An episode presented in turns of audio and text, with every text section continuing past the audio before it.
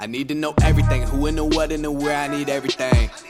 Trust me, I hear what you're saying, but act like it's new what you're telling me. I'm curious, George. I happen to. Είναι το Shotlock Podcast. Μισή ώρα και έξι λεπτά καθυστερημένο. Είχε κλειστό μικρόφωνο ο πρόδρομος και δεν ακούστηκε αυτό ίσως. αλλά ναι, μισή ώρα καθυστερημένο, αλλά δεν λέει κάτι αυτό. Γιατί σημασία δεν έχει αν είσαι τυπικός στην ώρα σου. Σημασία έχει αν έχεις μία ποιοτική ανάλυση. Και έχεις μία ποιοτική ανάλυση όταν ξοδεύεις παραπάνω χρόνο για να προετοιμαστείς έτσι ώστε να βγαίνεις στον αέρα καθυστερημένος.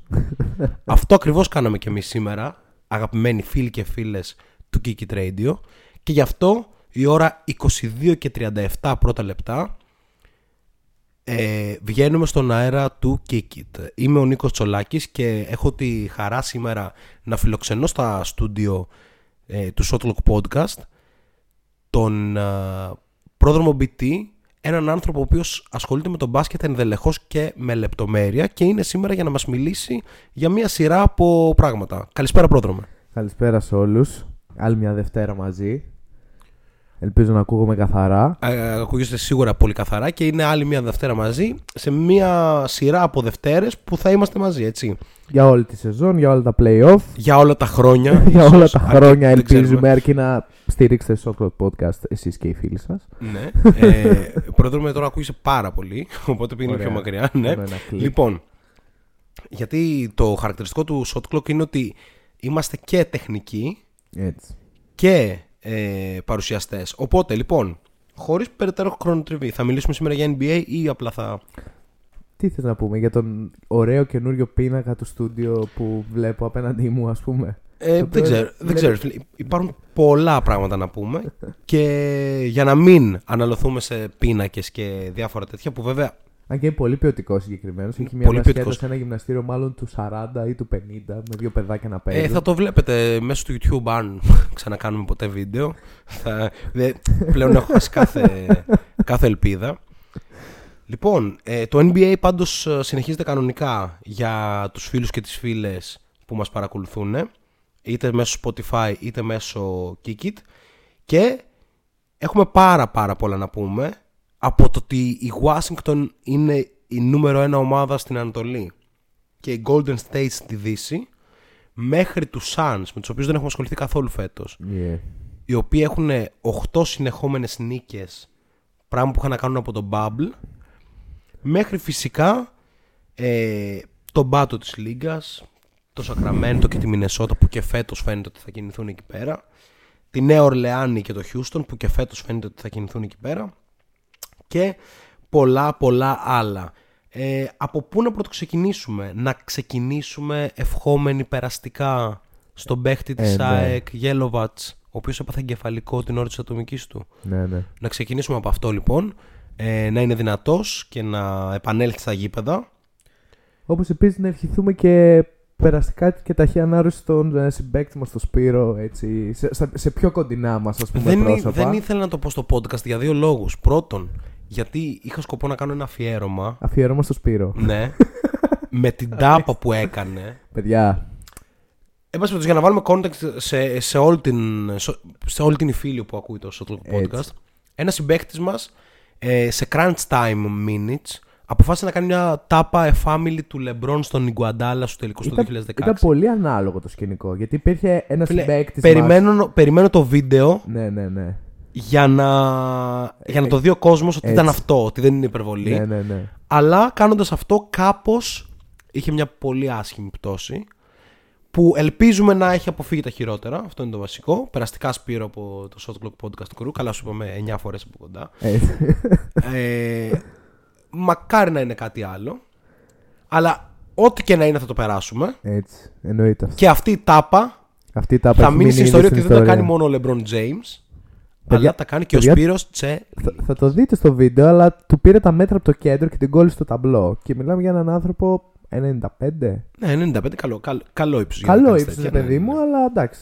Θέλει και μια αθλητικότητα. Λοιπόν, ε, αφού τελειώσαμε λοιπόν με το injury report, Έτσι. σε ελληνικό τουλάχιστον ε, επίπεδο, να πούμε ότι έχουμε ευχάριστα νέα από το injury report των Warriors, Yeah. Καθώς ο James Wiseman και ο Clay Thompson ξεκινάνε 5 επί 5 με επαφές, με, επίλεκ, με, με μια επίλεκτη ομάδα παιχτών που θα μαζέψουν οι Warriors, κατάλαβες, είτε βετεράνους είτε Mm. άνεργους προς το παρόν παίχτες, που θα τους πάνε στο Σαν Φρανσίσκο για να προπονούνται μόνο με τον Wiseman και τον Thompson. Ακραίο. Καλή φάση, θα βγάλουν και τα παιδιά κάποια, κάποια λεφτά, κάποια έξοδα. Ε, το Injury Report έχει ε, νέα και για τους Magic με Jonathan Isaac και Markel Fulge να φαίνεται ότι επιστρέφουν λίγο μετά τα Χριστούγεννα χωρίς ακόμα να έχει γίνει κάτι συγκεκριμένο αλλά κάπως φαίνεται να, να πλησιάζουν και αυτοί ε, σε αυτό το στάδιο το Injury Report έχει το LeBron James Αλίμονο. Παρότι οι Lakers χθες κατάφεραν με χίλια ζόρια να κερδίσουν Με χίλια τους ζώρια. Spurs και συνεχίζω να σκέφτομαι διάφορους τραυματίες. ο, ο, ο Damian Lillard είναι επίσης ε, τραυματίας και κάπως έτσι ε, να πούμε ότι δεν θα ασχοληθούμε άλλο με τον Injury Report γιατί δεν βγάζει κανένα νόημα αυτό που κάνουμε αυτή τη στιγμή. ε, με τι όμως έχει νόημα να ασχοληθούμε; Λοιπόν. Ε, ορίσαμε μια θεματολογία σήμερα η οποία είπαμε ότι θα είναι 5 καλύτερα και 5 χειρότερα συμβόλαια της Λίγκας ε, να ασχοληθούμε με κάποιες ομάδες που δεν έχουμε ασχοληθεί καθόλου όπως είναι χαρακτηριστικά νομίζω οι Phoenix Suns. Πρέπει νομίζω. Εννοείται, ναι. και ε, διάφορα άλλα ε, θέματα. Νομίζω έχει μια σημασία να ασχοληθούμε και με τους Cavs. Εννοείται. για μένα σίγουρα έχει. Παρότι το κάναμε και την προηγούμενη εβδομάδα. Και ψάχνω να βρω λίγο ποια είναι η υπόλοιπη θεματολογία καθώς κάπου την έχω γράψει. Ε, πρόδρομε από τι θες να ξεκινήσουμε; Δεν θες να ξεκινήσεις να κάνεις το free pass από τους Lakers σου; Να κάνω το free pass μου. Θα είναι πολύ σύντομο. Ναι, ναι, ναι. Πήγες Α, να βασικά πεις να κάτι πω λίγο για τη θεματολογία. Λοιπόν, ποιες ομάδες πάνε καλά under the radar; Rookie and MVP ladder. Ποια είναι τα καλύτερα χειρότερα συμβόλαια στο NBA και μια ανάλυση γενικά του, των ομάδων, της συγκυρίας ε, κτλ. Ωραία. Πάω το free pass μου από τους Lakers. Ναι, πες ό,τι θες να πεις, ας πούμε, για τους Lakers. Θα είμαι πάρα πολύ σύντομος. Ε, αυτή η εβδομάδα ήταν κάπως λίγο πιο υποφερτό το να βλέπεις την ομάδα του LA. Τουλάχιστον αυτή την ομάδα του LA. Η άλλη κέρδισε αρκετά τις τελευταίες δύο εβδομάδες. Έχασε μόλις χθες μετά από 7 ε, νομίζω σε ρί νίκες ή 8. Νομίζω 7. Ε, τι να πούμε για τους Lakers. Οι Lakers κάπως έχουν αρχίσει να το βρίσκουν στην επίθεση. Η, η φάση ρολάρει. Ο Davis χθες ήταν ε, στο πρώτο τουλάχιστον ημίχρονο συγκινητικός. Νομίζω είχε 19-4 στην πρώτη περίοδο με 10 σουτ, κάτι τέτοιο. Ε, και γενικά, εν απουσία του Λεμπρόν, αυτό το οποίο βλέπουμε είναι αυτό το οποίο μάλλον όλοι είχαμε ψηλιαστεί ότι θα συμβεί, ή τουλάχιστον όλοι κατανοήσαμε αφού είδαμε τρία μάτια των Lakers, ότι όσο ο Westbrook κρατάει λιγότερο την μπάλα στα χέρια του, τόσο πιο αποτελεσματική είναι η επίθεση. Ε, οι ρολίστες των Lakers παίζουν φοβερά τις τελευταίες 10 μέρες και μέσα σε αυτούς βάζω ε, και τον Ellington και τον Monk και τον Avery Bradley ακόμα και επίσης χθες είχαμε επιτέλους, επιτέλους την επιστροφή του μεγάλου μου πουλέν Τάλεν Χόρτον Τάκερ ο οποίος δεν έκανε κάποιο Σεις. φοβερό ματς αλλά ήταν πολύ μεστός. Νομίζω τελείωσε με 17 πόντους με 13 ή 14 σουτ κάτι τέτοιο εντάξει, οκ. Not great, not terrible αλλά είχε μερικά πολύ ωραία τελειώματα στο καλάθι και γενικά οι Lakers παρότι είχαν ξεφύγει και με 15 και το κάναν derby ε, όταν χρειάστηκε να μιλήσουν μίλησαν με 3-4 πολύ καλά εκτελεσμένα play στα τελευταία λεπτά. Αλλά το έχω πει από την αρχή της σεζόν. Είναι, αυτό είναι το φανερό οποίο με ότι προσπαθώ προβληματίζει- κάπου στο να αφήνω να μιλάει πάντα για τους Lakers έτσι ώστε κάποια στιγμή να βρει δουλειά, ας πούμε, σε κάποιο media των Lakers. Τύπου κανένας άλλος δεν ενδιαφέρεται. Συνέχισε. Ναι. Θα κλείσω με το ότι για άλλη μια φορά, Όχι, όπως όχι, όχι, και πες, από πες, την πες, αρχή πες. της σεζόν, η άμυνα των Lakers ήταν εντελώς για τα πανηγύρια. Πανηγύρια. Ου, έτσι σίγουρα θα βρει δουλειά στο, σε ένα media των Lakers. Ε, μα δεν παίζουν. Δεν, δεν, δεν ασχολούνται με αυτό το τομέα του αθλήματος αυτή τη στιγμή ε, οι Lakers, το οποίο εμένα κάπως με παραξενεύει. Εντάξει, απουσιάζει ο Λεμπρόν, ο οποίος κάπως παίρνει πολύ συχνά το ρόλο του defensive coordinator, ας πούμε, αλλά έχεις προπονητή το Vogel. Είναι δυνατόν ο Vogel, ένας προπονητής με ένα όνομα που χτίστηκε, ας πούμε, πάνω στην άμυνα και στις τακτικές. Να αφήνει να, β- να βλέπουμε αυτό το πράγμα. ε, δεν ξέρω τι μπορεί να γίνει εκεί πραγματικά. Ε, α, στους εξαιρετικούς σε απόδοση ορίστες ξέχασα να βάλω προφανώς την Μελάρα, Καρμέλο Άντωνη, ο οποίος δεν ξέρω τι έχει πάθει. Νομίζω, Ε, για κάποιο λόγο νομίζω ότι είναι 10 χρόνια νεότερος ή κάτι τέτοιο. Ε, ε, Στα εντός είναι πραγματικά εντυπωσιακό. Σουτάρει κάτι 60% τρίποντο, αν δεν κάνω λάθος. Βέβαια για κάποιο λόγο στα εκτός σουτάρει 6. Αλλά αυτό δεν ξέρω πώς εξηγείται και πώς δικαιολογείται. 6%. 6% legit, νομίζω. Αν δεν κάνω λάθος. είναι μια πληροφορία που έχω από κάπου λογικά τύπου crazy stats ε, or something. Τέλος πάντων. Δεν θέλω να πω κάτι άλλο για τους Lakers. Αυτά. Οκ, ε, τους Spurs πώς τους είδαμε, γιατί έπαιζε και άλλη ομάδα χθες. Ισχύει. Και είναι μια ομάδα που παρουσιάζει ρε παιδί μου ένα ενδιαφέρον με την έννοια ότι Παίζει γρήγορα. κανείς δεν μπάσκετ. θέλει να παρακολουθήσει Spurs στην πραγματικότητα. Ναι. Αλλά κάτι υπάρχει εκεί Κάτι πέρα, ρε υπάρχει, παιδί μου, κάτι ναι. υπάρχει. Ε, ο Ντεζόντε Μάρεϊ φέτος, αν δεν κάνω λάθος, έχει 19-7-7 με 2 steals. Οκ, τα shooting splits του είναι κλασικά κάπως μέτρια, τύπου 45% field goal, 34% τρίποντο. Παρ' όλα αυτά, νομίζω ότι από τότε που έφυγε και ο Ντεμάρ, ας πούμε, και κάπως αυξήθηκε ο ρόλος του, νιώθει πιο άνετος, γιατί στην πραγματικότητα είναι και ο μόνος real χειριστής της μπάλας. Ενώ για κάπως μεγάλο χρονικό διάστημα. Χθες ε, όλοι οι υπόλοιποι απλά βάζαν τα πάντα από σουτ, τα πάντα πραγματικά. Και το ματς έγινε derby εν απουσία κιόλας ε, εδώ και αρκετό διάστημα του Γιάκοπ Ποέτλ. Ο οποίος έκανε κα- σεζόν καριέρας μέχρι να. Ναι. Και κάπως ο Ντέιβις βρέθηκε να τον μαρκάρει ο Eubanks και ο Θάντιους Young, ας πούμε. Που... Οκ. Οκ, θα το θα τον έχω στο fantasy. Καλή πληρωμή, 8,5 πόντων, 5 rebound, 3,5 assist. Οκ. Οκ. Καλό, καλό all around stuff. Οκ, ρε παιδί μου, οι Spurs λίγο νομίζω ότι είναι από τις ομάδες που έχουν κάπως κολλήσει έτσι σε μια περίεργη κατάσταση. Δηλαδή δεν θα μπουν playoff με τίποτα, ούτε play-in αλλά δεν είναι ότι Νιώθω υπάρχει εδώ και, και πέντε κάποιο. χρόνια κάνουν develop, ε, αναπτύσσουν παίκτες. εδώ Το και πέντε Ντεζόντε χρόνια. Μάρεϊ κατά βάση. Δεν Ναι. υπάρχει κάτι που να λες ότι οι Spurs έχουν μέλλον, ρε φίλε. Ναι, ούτε για Και ο αστείο. Τζος Πρίμο που πήραν φέτος τον draft στο νούμερο 12 παίζει στη G League. Μμ. Είναι πολύ μικρός σε ηλικία. Ο Βάσελ είναι ωραίος. Είναι Αλλά ωραίος. περισσότερο τον βλέπω σαν κάποιο piece μιας ομάδας μελλοντικής. Όπως και τον Γκέλντον Τζόνσον, ας πούμε. Ναι. Και αυτό κάπως με προβληματίζει. Ο Μάρι εντάξει γράφει τους αριθμούς του φέτος γιατί είναι η χρονιά που πρέπει να το κάνει. Αλλά δεν θα κάτσω να δώσω πέρσι. για να σου πω έτσι. Δηλαδή χθες ήταν και νωρίς το match. Και εγώ είπα να ότι- σου πω το και- χαζοείδα. Δεν το είδα. από την Ναι, αρχή ναι, ως και, το αυτό, τέλος. και εγώ το, το Είδα είχα να πάνω παίζει. στο Το είχα να μισό, παίζει. Ναι. Αλλά δεν το είδα. Δεν ξέρω οι Spurs τι, τι στοίχημα παίζουν ακριβώς στη Λίγκα κάθε χρόνο. Είναι λίγο περίεργη φάση. Τώρα, ο Bates Diop, ας πούμε. Και ήταν Bates Diop απίθανο Πολύ ωραίο. potential στην Ευρώπη. Στην Ευρώπη. Θα είχε Ακριβώς. legend potential. Ναι, ναι, ναι. Είναι α, super athletic. Θα έκανε πλάκα. Βασικά είναι, είναι με μια μίξη, είναι πολύ αθλητικός αλλά πολύ αργός που δεν Ναι. το συναντάς πολύ συχνά. πολύ μακρύς ας πούμε. Αλλά δεν ξέρω, περίεργη. Ο Keita Bates-Diop έχει κάνει και ματς με 5 τρίποντα. Αλλά έχει κάνει και ματς με 0 στα 5 τρίποντα. Ναι. Οκ. It is what it is. Λοιπόν, Αυτά για το χθεσινό ναι. ναι. νωρίς. Ας πάμε παρακάτω. Πάμε γιατί λίγο, εντάξει. πάμε, λίγο, πάμε λίγο στους Suns, οι οποίοι έχουν 8-3 ρεκόρ.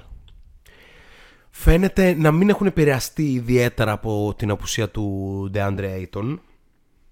Ε, έχουν πάρει πάρα πάρα πολύ καλά μάτς και δεν ηρωνεύομαι καθόλου, ενώ θα μπορούσα, από το Frank Kaminsky Ναι. και από True. τον Τζαβάλ Μαγκή. True, true. Χαρακτηριστικά χθες δεν, είναι, δεν, δεν είναι έτοιμοι για αυτό. 19 πόντι, 14 rebound, 3 τάπες σε πόσο για τον Τζαβέιλ ΜακΓκί; Δεν έχω εικόνα, αλλά θα πω κάτι στυλ 22 λεπτά. Σε 24 λεπτά. Ε, ναι, εντάξει. Παίζαμε βέβαια με το Houston έτσι.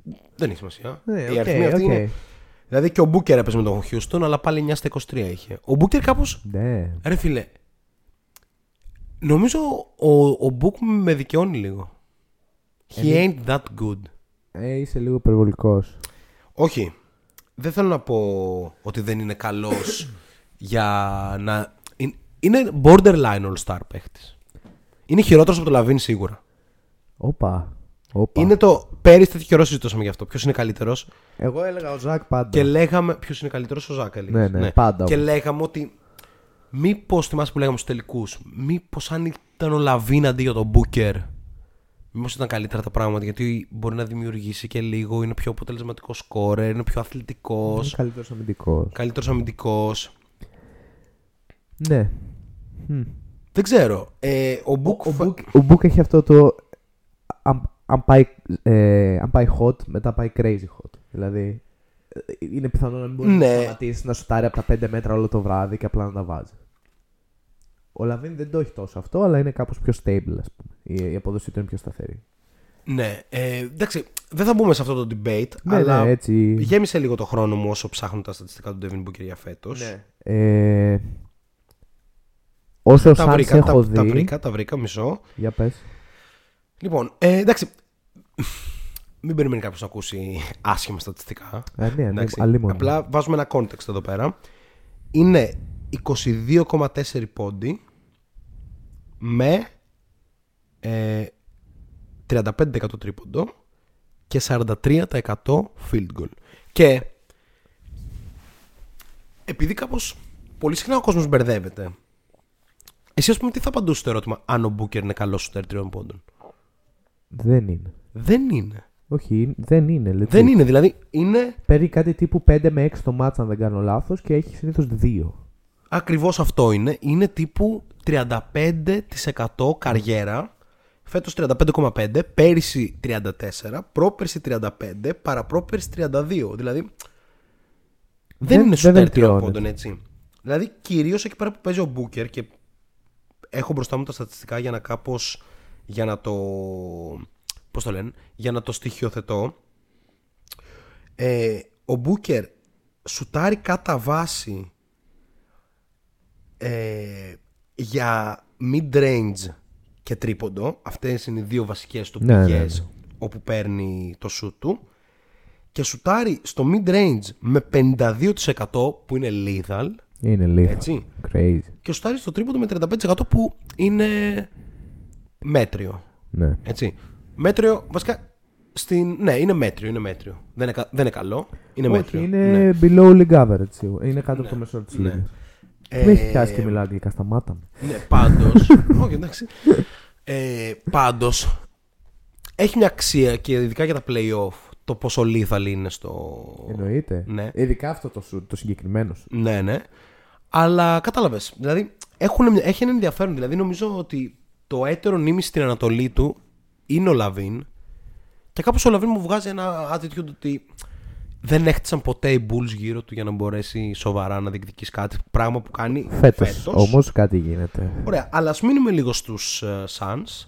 Ναι, ναι, να μείνουμε λίγο στο Suns. Να μείνουμε, δηλαδή, Ε, μην το περάσουμε έτσι. Εντάξει, okay, έχουμε τα πεντάρια τα οποία κα- πα- είναι σε crazy mode. Έχουμε τον Mikal Bridges, ο οποίος σίγουρα δεν είναι φέτος η χρονιά που θα κάνει το leap.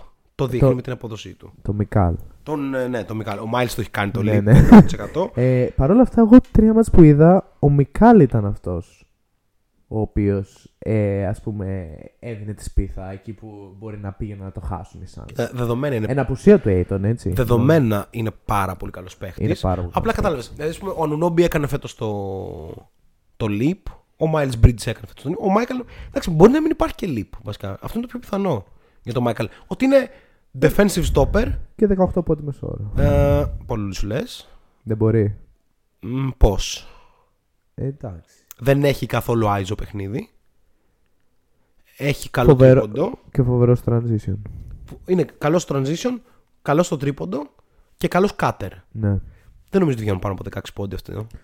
Οκ. Θες, θες και 2-3 πόντους ένα matchup στο iso, ας πούμε. Ναι, οκ, οκ. Έτσι, εντάξει. δηλαδή- Ας πούμε 16. εντάξει, το 18. Οκ, φέτος μετράει 14,6 πόντους, 3,4 rebound, 1,5 assist. Αλλά, εν πάση περιπτώσει, νομίζω ότι ο Bridges είναι μια σταθερά που θέλεις να έχεις σε οποιαδήποτε ομάδα. Ίσως όχι για 90 εκατομμύρια βέβαια. Ε, 23 το χρόνο πόσο βγαίνει το συμβόλαιο. Ναι, κοίτα, ε, είναι και πολύ μικρός ακόμα. Ναι. Δηλαδή, του χρόνου, αν υπάρξει leap, θα γελάμε με αυτό το συμβόλαιο. Ισχύει. True. Έτσι. True.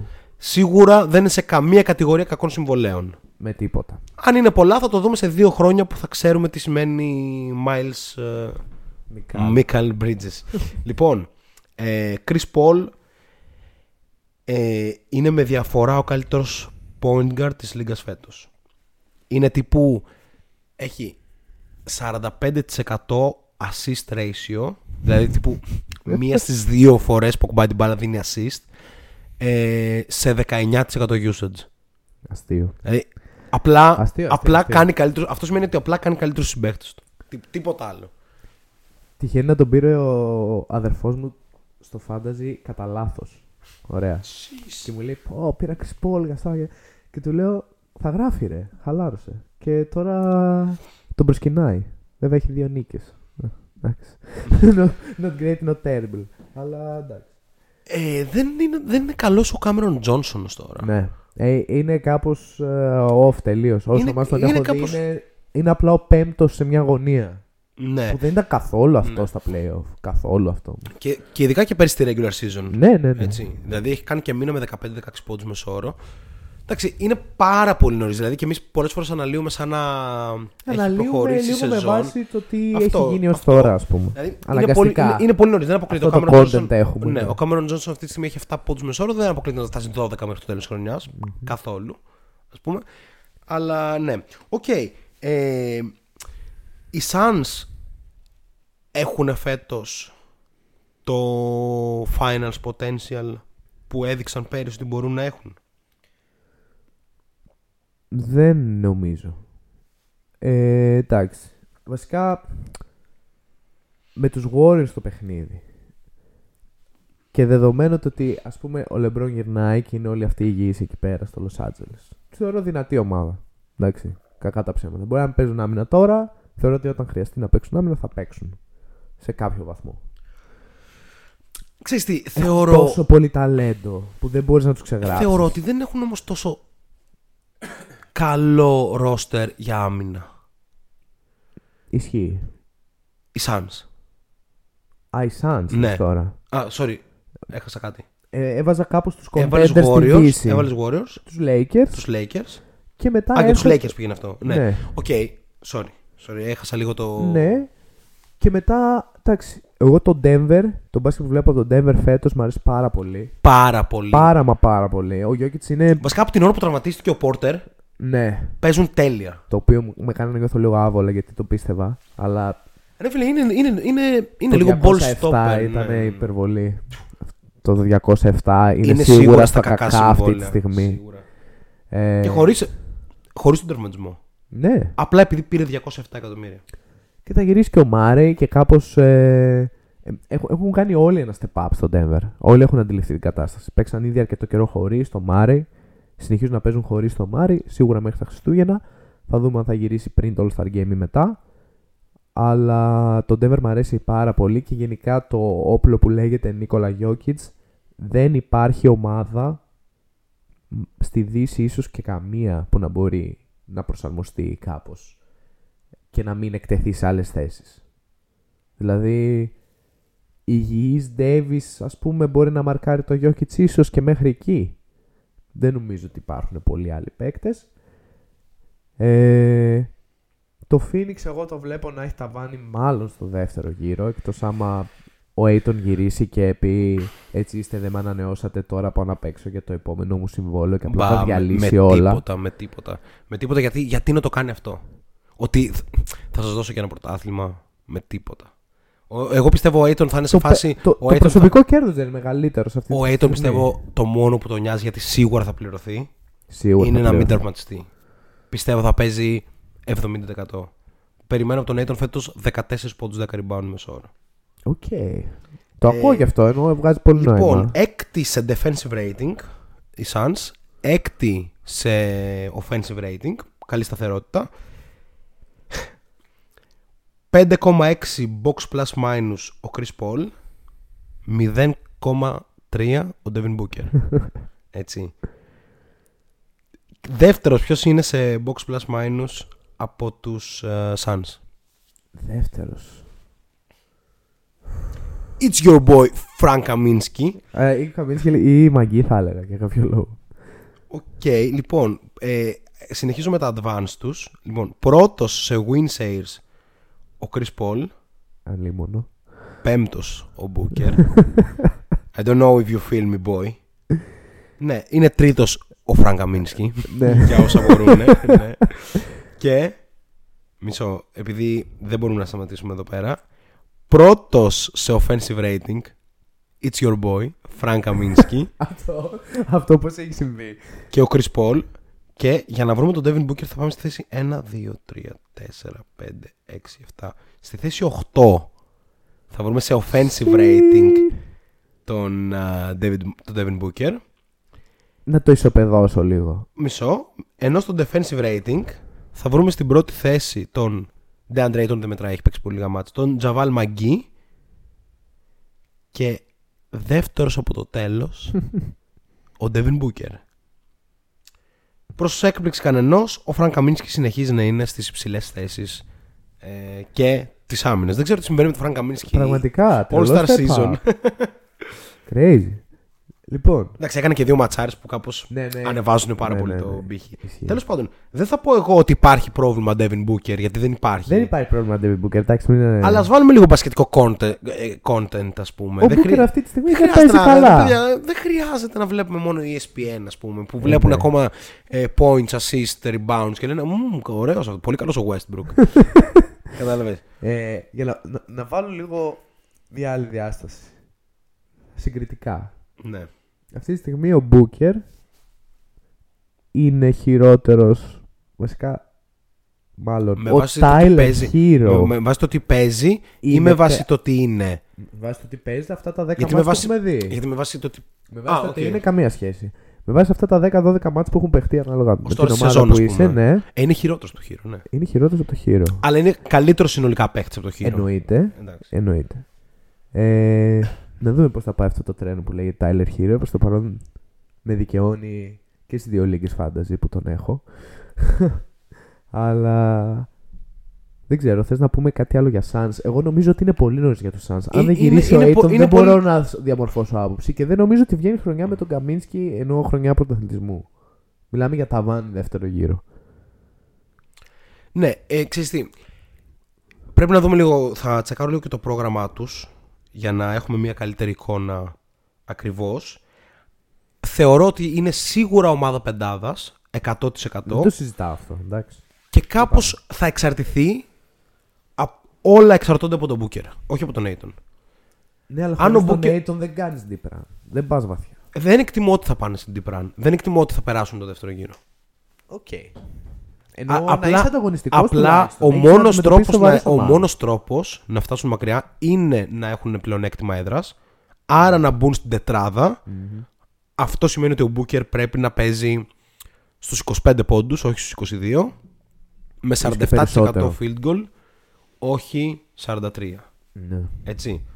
Το τρίποντό του έτσι ή άλλως δεν αναμένουμε να έρθει. Απλά ξέρεις, κάνει αρκετά. Ρε παιδί μου, κάνει συγκεκριμένα πράγματα στο γήπεδο που θα πρέπει να, να τα κάνει πολύ καλά για να δικαιολογεί το πόσο μεγάλο όνομα είναι κλπ. Λοιπόν, ε, για να δούμε το πρόγραμμα λίγο. Ε, έχουν και το, και το περίεργο θέμα με τον Jalen Smith, ας πούμε. Το rookie που δεν του έκαναν rookie extension χωρίς λόγο. Αυτό τι ήταν. Λοιπόν, Δεν ξέρω. το πρόγραμμα των, στους τελευταίους αγώνες λοιπόν ε, που έχουν και το σερί των 8 νικών έχουν παίξει με Pelicans, Ναι, με Houston, οι δύο χειρότερες ομάδες με στη Λίγκα. Sacramento, Η τρίτη με χειρότερη ομάδα στη Houston. Λίγκα. με Portland, με Atlanta η οποία είναι στο 5-9 Κακά πάει και η Ατλάντα. και με Memphis. Δηλαδή έχουν κάνει ένα 8-0 αλλά είναι και λίγο Πλασματικό. οκ ποιος ασχολείται 8-0. Ναι. Έτσι. Δηλαδή, αν δεν ήταν 8-0, βασικά αν ήταν οτιδήποτε πέρα από 6-2, δηλαδή που να έκανες μια ήττα από Ατλάντα και Portland, θα ήταν αποτυχία. Φαντάζεσαι να έχανε από το Houston. Ναι, όχι. Από τη Νέα Ορλεάνη. Πάμε Πω, λίγο πω. Νέα Ορλεάνη. Γιατί; Δηλαδή, πάμε από, το, από τα ψηλά νο- στα νομίζω, χαμηλά. νομίζω έκανα το comment την προηγούμενη εβδομάδα. Το θέλω να πω κάτι για Νέο Λεάνη. Είναι η χειρότερη ομάδα στη Λίγκα. Πάμε παρακάτω. Νομίζω αυτό είπα Ναι, αυτό ναι, λεξί ναι, την ναι. προηγούμενη εβδομάδα. Θέλω να σχολιάσω κάτι. Πρώτον, Υπά- υπάρχει ζωή στο νησί Νικέλ Αλεξάνδρου Walker. Υπάρχει. Ή- Υπάρχει η full. Υπαρκτή, υπαρκτή, ο οποίος είναι ξάδερφο του Σάι. Να πούμε. Και; α, δεν ξέρω αν είμαι ο μοναδικός κάτοικος στο νησί του Γιόνας Βαλαντσιούνας. Όχι, είμαι κι εγώ εκεί σίγουρα. Είμαι Οκ, κι εγώ εκεί οκ, σίγουρα. οκ. Δε- δεν... Ρε φίλε, ε, έχω με, το με εξής- λυπεί. έχω το Ξέρεις, εξής με- ερώτημα. με- Έχω με το εξής προκαλεί ερώτημα. θλίψη να βλέπω τον Βαλαντσιούνας εκεί πέρα. Εμένα όχι τόσο και θα σου πω γιατί. Θέλω να μου πεις αν όποιο και είναι το ρεκόρ φέτος Ναι. αυτής της ομάδας δικαιολογείται ο Βαλαντσιούνας να έχει All-Star Case. Γιατί έχει 21 πόντους, 15 rebound και είναι πρώτος στη λίγα σε 3 τρίποντο. point percentage. Ναι. Ενώ σουτάρει. Σουτάρει, ναι. Ε, Δεν είναι ότι μπαίνω- σουτάρει ένα μπαίνω- στα τρία μάτς. Μπαίνω να δω αναλυτικά τα stats του. All Star Case είναι πολύ δύσκολο να κάνεις για μια ομάδα η οποία μάλλον είναι πρώτη Ναι, δεν λέω τι είναι. Απλά ξέρεις, Τι άλλο να πούμε για τους Pelicans, ε, φίλε. Ενώ κάπως ο Βαλασιούνας είναι εντυπωσιακός για άλλη μια χρονιά. Είναι ο καλύτερος παίκτης εκεί πέρα. Αυτή τη στιγμή τουλάχιστον. Είναι αστείο το ότι φέτος. Εγώ, εγώ δεν έχω δει Pelicans, ok. Ε, Κατάφερα βασικά και είδα μισό παιχνίδι και το έκλεισα. Γιατί απλά δεν μπορούσα να δω. Ε, εκείνο το παιδί που λέγεται Brandon Ρε, Ingram ρε, τι κάνει; Ρε, sorry λίγο. Ε, τώρα έχει επιστρέψει από τον τραυματισμό. Σουτάρει 50% τρίποντο. 58% τρίποντο. και 90% βολές. Πάρτο. Έτσι. Και Ε, δίνει και τρεις πάρ' το, ασίστ ρε. ένα αγώνα. Respect σε Γιώνας, έτσι. Ε, δ- πιστεύω, ότι αν ξέρεις τον Βαλαντσιούνας και λίγο τον Αλεξάνδρου Walker, δεν έχουμε τίποτα άλλο απολύτως να πούμε για την Νέα Ορλεάνη, η οποία ζει στον πλανήτη Zion, ένα πλανήτη τραυματισμών και ευεντετισμού. Ε; Ένα πλανήτη τραυματισμών και ευεντετισμού, μάλλον. Ναι, παίζει εκεί μια περίεργη κατάσταση. Ε, Δεν δικαιολογεί το Zion να, να λέει ότι θα φύγω από τη Νέα Ορλεάνη. Δεν έχει κάνει απολύτως τίποτα για τη Νέα Ορλεάνη. Όχι. Δεν έχει κάνει όντως, αλλά δεν νομίζω ότι λέει κάτι και αυτό στη Λίγκα πλέον. Βασικά, κάποια στιγμή, το βάζω έτσι τώρα σαν παρένθεση, γιατί όλο αυτό το σταριλίκι, ναι μεν δικαιολογημένο όταν ένας παίκτης έχει τόσο potential ή αν έχει προσφέρει ας πούμε. Αλλά θα φε... έρχεται η νέα, ε, η νέα διαπραγμάτευση της Ένωσης των Παικτών με τις ιδιοκτησίες πολύ σύντομα. Μετά τα σκηνικά με Simmons. Πιο παλιά θα βάλω εγώ ακόμα και Anthony Davis. και πόσους Και άλλους. Harden. ε, Και ναι. Harden και πόσους Και άλλους. Irving. Δεν ξέρω αν μετράει. φέτος. Ναι. ναι. Το μέλλον δεν φαίνεται πολύ καλό για την Ένωση των Παικτών και για τους ίδιους τους παίκτες. Και εντάξει, το λέμε λίγο κάπως αυτό, παίρνουν εκατομμύρια κλπ. Αλλά εκεί πέρα μέσα παίζουν και άνθρωποι οι οποίοι παίρνουν. Κα, κάπως υποστηρίζουν την οικογένειά τους παίρνοντας ας πούμε το, ε, το 800.000 που παίρνει ο Naz Reid. Πώς- Κάπου τόσο δεν είναι το Ναι, συμβόλαιο ναι, του, ναι, είναι ναι, τετραετές, ναι. 4,5 εκατομμύρια, κάτι ναι, αστείο. ναι, ναι, ναι. Ρε παιδί μου, όλοι αυτοί Τετραετές είναι... 2 εκατομμύρια. Α, ακόμα. Κάτι τέτοιο. Ναι, πολύ ναι, χαμηλό συμβόλαιο. Ναι. Το- Είναι το χαμηλότερο συμβόλαιο που υπάρχει στο NBA. Οκ. Από έναν παραγωγικό το το παίκτη. Ναι, ναι, τώρα, ναι. Α πούμε ότι ο Naz που μάλλον πέρα από τα πιο χαμηλά συμβόλαια, Ναι. 500.000. Που για μας είναι ένα wow ποσό, οκ. Αλλά για ανθρώπους οι οποίοι μπορεί να υποστηρίζουν 10 άτομα οικογένεια, που πολλοί από αυτούς μπορεί να είναι στο NBA. Όχι μόνο αυτό. Επίση έχουν δεκαετή καριέρα. Δε, ναι, Δηλαδή, δεκαετή τύπου- καριέρα. Αν ο Ναζρίντ δεν πληρωθεί στο επόμενο συμβόλαιο, Ναι. δεν είναι ότι θα τη βγάζει στα 50 του. Ακριβώς. Η νέα σύμβαση και η νέα διαπραγμάτευση θα είναι τόσο σκληρή που παίκτες σαν τον Ναζ είναι αυτοί που θα τη φάνε. Κατά πάσα πιθανότητα. Γιατί; Ε, Εγώ νομίζω ίσα ίσα η Λίγκα θέλει να. Μπιπ. Να μπει του Star. Του Star, ναι. Ότι θα, μπε- θα φτάνει στο ποσό σου μέσα από τεράστιες δικλείδες. Ότι ο μόνος τρόπος να μην παίξεις είναι υπαρκτός πραγμα... τραυματισμός που δικαιολογεί το δικό μου staff. Ναι. Κατάλαβες. Ότι δεν θα έχω Simmons και τέτοια. Όλη αυτή ωστόσο η περιστροφή των ε, διαπραγματεύσεων και των συμβολέων κλπ. γύρω από τους Stars ε, νομίζω ότι εν τέλει έχει ας πούμε επιρροή και σε όλους τους άλλους. Αυτό σίγουρα. Προφανώς, μα Απλά το, σε βασικό, αυτούς το υπά- βασικό που έκανε ο σε Chris αυτούς τους Paul σαν παίκτες. πρόεδρος Ναι. του σωματείου των παιχτών, ας πούμε, του Union, είναι ότι έδωσε άπειρα, άπειρα προνόμια στα υψηλά κλιμάκια της Λίγκας και έδωσε μικρά προνόμια στα μη υψηλά. Με αποτέλεσμα ο Chris Paul στα 38 του Crazy. να μπορεί να παίρνει συμβόλαιο σαν αυτό που Ταξίζει, πήρε το ταξίζει. καλοκαίρι, σαν αυτό που πήρε το καλοκαίρι. Αλλά το μην παραμένει 800.000 πόσα είναι, σε Ναι. ευρώ. Έτσι. Τέλος πάντων, ε, συνέχισε το σκεπτικό σου πριν πάμε στην Οκλαχώμα. Ναι. Ε... Τέλος πάντων, θεωρώ ότι έρχεται πολύ δύσκολη κατάσταση για την ε, Ένωση των Παικτών και ίσως δεν μου φαίνεται περίεργο ο Κρυ Πόλο ίδιος να εκτεθεί μέσα σε όλο αυτό. Θες να εκτεθείς εσύ; Να εκτεθώ εγώ. Ναι. Ήρθε η ώρα. Ναι, λοιπόν θα σου δώσω 20 ευρώ Όπα. live εδώ στο Shot Clock. Τι να πάρω φάρσα. Αν βρεις, αν βρεις 12 παίχτες Όπα. της Οκλαχώμα Μμμ. συν τον προπονητή. Χωρίς να κοιτάξεις. Δεν είμαι σίγουρος ότι θυμάμαι καν το όνομα του Ούτε, προπονητή. ούτε η πιο... Πώς το λένε; Η πιο διαβασμένη. Ου- Ναι, είναι ερώτηση τύπου, ξέρεις, από τα σως που λες, έλα θα διαβάσω αυτό, δεν θα πέσει. και μόλις πέσει λες, όχι ρε φίλε. Θα προσπαθήσω να βρω μερικούς. Ωραία. Πάμε, εντάξει, κάποιος θα τους βρεις εύκολα, Ναι, ας πούμε. λοιπόν. Σάι. Ντόρτ. Ναι, Πόκου. ναι, Ε, Favors. ναι. Ε, Μπάζλι. Μμμ, Ωραία, καλά πας. Έχεις ακόμα αρκετά εύκολα. Έχω ακόμα αρκετά εύκολα. Τώρα κόλλησα όμως. Έλα, σε βοηθάω εγώ λίγο. Πες κανένα ρούκι. Α, ε... Σκάλω στο κεφάλι. Γκίντι. Ναι. Ε... Εκεί είμαι. Η συντριπτική Sexy. πλειοψηφία των καλά διαβασμένων. Ε, εσύ ρε φίλε, κάνουμε ένα podcast τη βδομάδα. Ναι. Και μόνο γι' αυτό έχεις μια τακτική ενασχόληση με τη Ναι, Λίγκα. ναι, Συν το ναι. ότι παίζει σε δύο λίγκες fantasy. ναι. Οκ. Καταρχήν ο προπονητής ποιος είναι; Εγώ δεν θυμάμαι το όνομα του προπονητή αυτή τη στιγμή. Ναι, είναι ο Mark Daigneault. Εντάξει. Μάλλον έτσι λέγεται. Οκ. Daigneault. Οκ. ξέρω ποιος είναι. Σίγουρα δεν ξέρω το όνομά του. Ε, δεν είπες τον Άρον Wiggins που τον έλεγα. Ναι. Ε, είναι πρωτοής. Δεν είπες τον Isaiah Robbie που θα έπρεπε να τον έχεις πει Α, και τον ναι, ξέρεις. τον ξέρω. Δεν είπες τον Jeremiah Robinson Earl που είναι πολύ καλός. Α, τον, ε, τον, Ναι. φέτος τον είδα πρώτη φορά. Ναι, δεν είπες Ty Zerom. Δεν Δεν είμαι είπε σίγουρος ότι θα μου ερχόταν. αν ναι, και δεν τον είπες ξέρω. Θείο Μαλεντών. Ευκολάκι. Ναι, έχω καιρό. Ο Μελλοντών είναι τραυματίας. Ε, Γιατί δεν το βλέ... Έχω δει λίγο κλαχώμα. δεν πολύ δεν τον παίζει έχω βασικά. δει. Δεν πολύ παίζει. Κακό. Πέρσι Ναι. έπαιζε αρκετά. Δεν μην Ήταν είπες οκ. Mike Muscala. Α, Που όπου και να πάει κάπως θα Ναι, ναι, θα γυρίσει ναι, στην ναι, Οκλαχώμα. ναι, Δεν ναι, είπες ναι, ναι. Gabriel Deck. Ε, α- αυτοί δεν παίζουν, ρε φίλε. Να, Muscala ψιλοπαίζει. μην Και λέμε δεν βλακίες. είπες και Kenrick Williams. Ε, το ρόστερ αυτό. Απίθανο. Δεν γίνεται και μπαίνουμε σε αυτή τη συζήτηση να είναι 5-7. Respect λοιπόν στον coach Degno. Degno.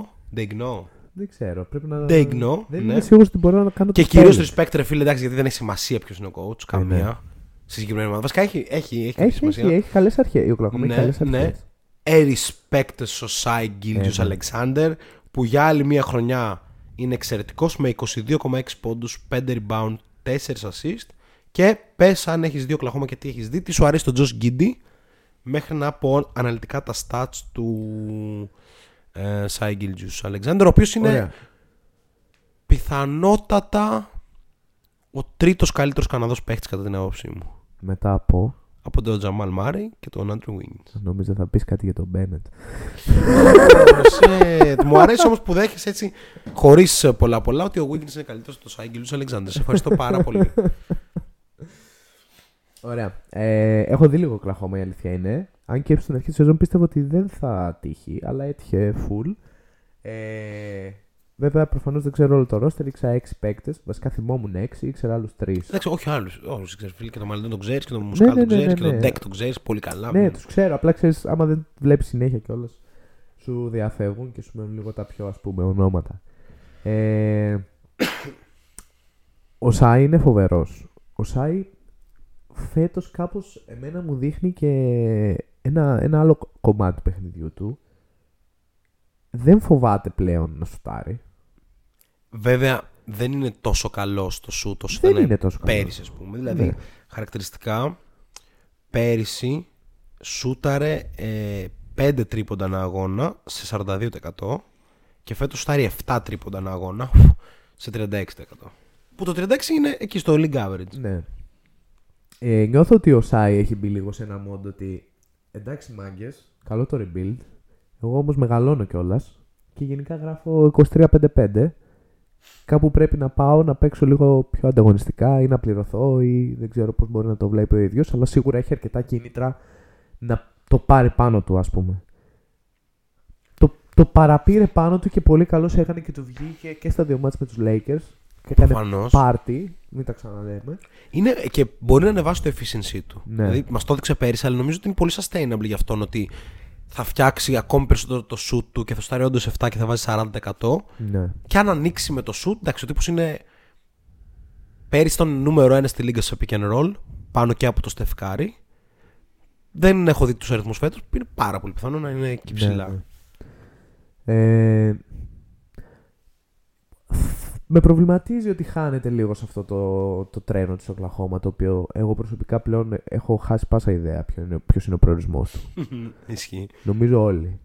είναι ο προορισμός του να μανατζάρει κάπως τα picks της λίγας. Δηλαδή να φτάσει στο, το Οκλαχώμα σε πέντε χρόνια να έχει όλο το draft. Είναι κάποιο challenge, δεν ξέρω. Τι κερδίζει αν κάνεις αυτό, δεν ξέρω. Δεν ξέρω πραγματικά. Ε, δεν, δεν πληρώνεις σχεδόν τίποτα, ας πούμε. Κάνεις εξοικονόμηση. Με πλάνο τι, δεν ξέρω επίσης. Ε,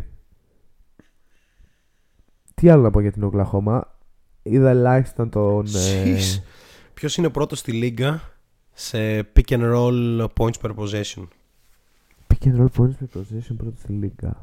Hm. Δεν ξέρω αν ακούστηκε η αντίδρασή μου, μόλις το είδα. Ναι, όχ.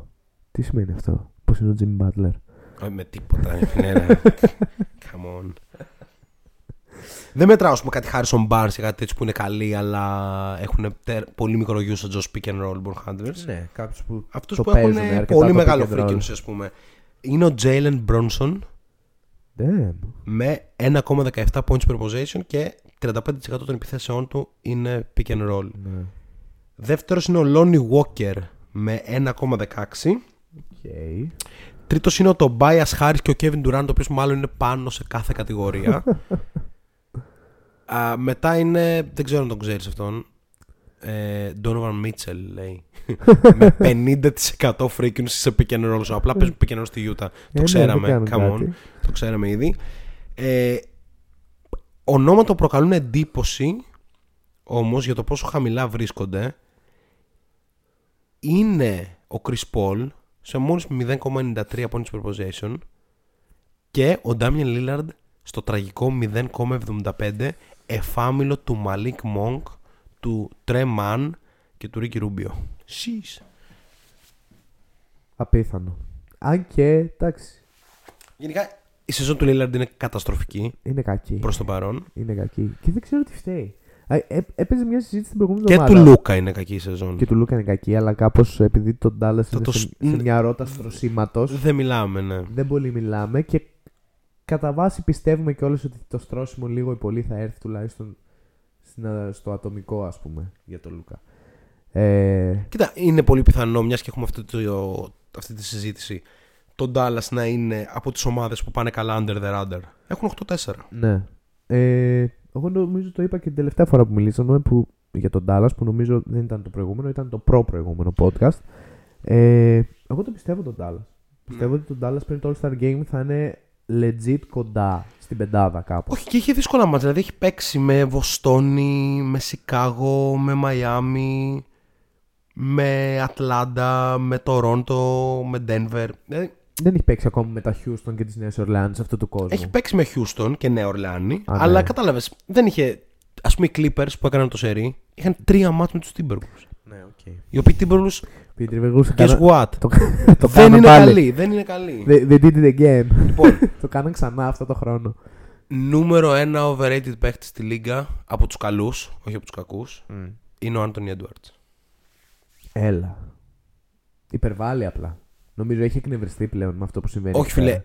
σουτάρει πάρα πολύ Του φτάει πάρα πολύ. και δεν σουτάρει καλά. Ναι, επίσης κάνει. Έχει το... 40% field goal. Μπορεί να παίζει pick and roll όλο το βράδυ και να μην τη δώσει.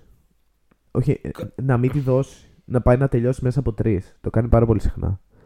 Ε, είδα μία περίοδο στο προχθεσινό Minnesota Clippers και πραγματικά ήταν εντυπωσιακό το πως οι Clippers ήταν μπροστά στα τέλη της πρώτης περίοδου 3 πόντους και στα μέσα της δεύτερης οι Clippers κέρδιζαν για 27. 27. Φίλε, ξέρεις πόσα σουτ βάζει ένα αγώνα ο Άντωνι Έντουαρτς; Δεν ξέρω, αλλά φαντάζομαι ότι παίρνει λίγο κάτω από όσους πόντους βάζει. Άρα θα πω κάτι του στυλ 9 στα 20. 9 στα 21. Ε, είναι πολύ κοντά. 9 στα 21 σε μια ομάδα με δύο άλλους quote stars. Ράσελ δεν υπάρχει πλέον. Ναι, Παίκτης sorry, Russell. so- sorry, μου- ήμουν ένα χρόνο μπροστά. sorry. ε, είναι πάρα πολλά σουτ, ρε φίλε. Σουτάρει 9 τρίποντα. Πες πόσα βάζει. 2,8. 3. Α, 3 στα 9,2. οκ. Ρε φίλε, Δικαιολογείται να σουτάρεις 33% και να παίρνεις 9 προσπάθειες. Ε, όχι, αλλά ξαναλέω, νιώθω ότι συμβαίνουν πράγματα λάθος αυτή τη στιγμή. Και δεν φταίει ο προπονητής. Effective field goal. Ε, δεν θέλω καν να ακούσω. 49%. Ε, δεν θέλω καν να ακούσω. Είναι bottom, είναι bottom της λίγας αυτά. Ναι, ναι, Δεν ναι, υπάρχει ναι. κανένας άλλος εκτός των Άντων Ντέοντος που να παίρνει τόσο πολλά και να βάζει τόσα λίγα. Για... Μπορεί να έβαλε 48. Ρε, ξέρεις ποιο μου θυμίζει πάρα πολύ; Όπα. Μου θυμίζει πάρα πολύ τον δευτεροετή Wiggins. Πάρα... Έκανε ακριβώς το ίδιο Νομίζω θα πράγμα. λες κάτι πιο ακραίο. Α, άπειρα σουτ, μία 47 και μία 40 στο από εδώ και από εκεί και κατά βάση κάθε βράδυ 9 στα 20 βολές, 0 πάσες. Ναι, αλλά εγώ δεν βλέπω. Το 0 pass το βλέπω full, αλλά δεν βλέπω το. Δεν φίλες το ο Wiggins όταν έπαιζε.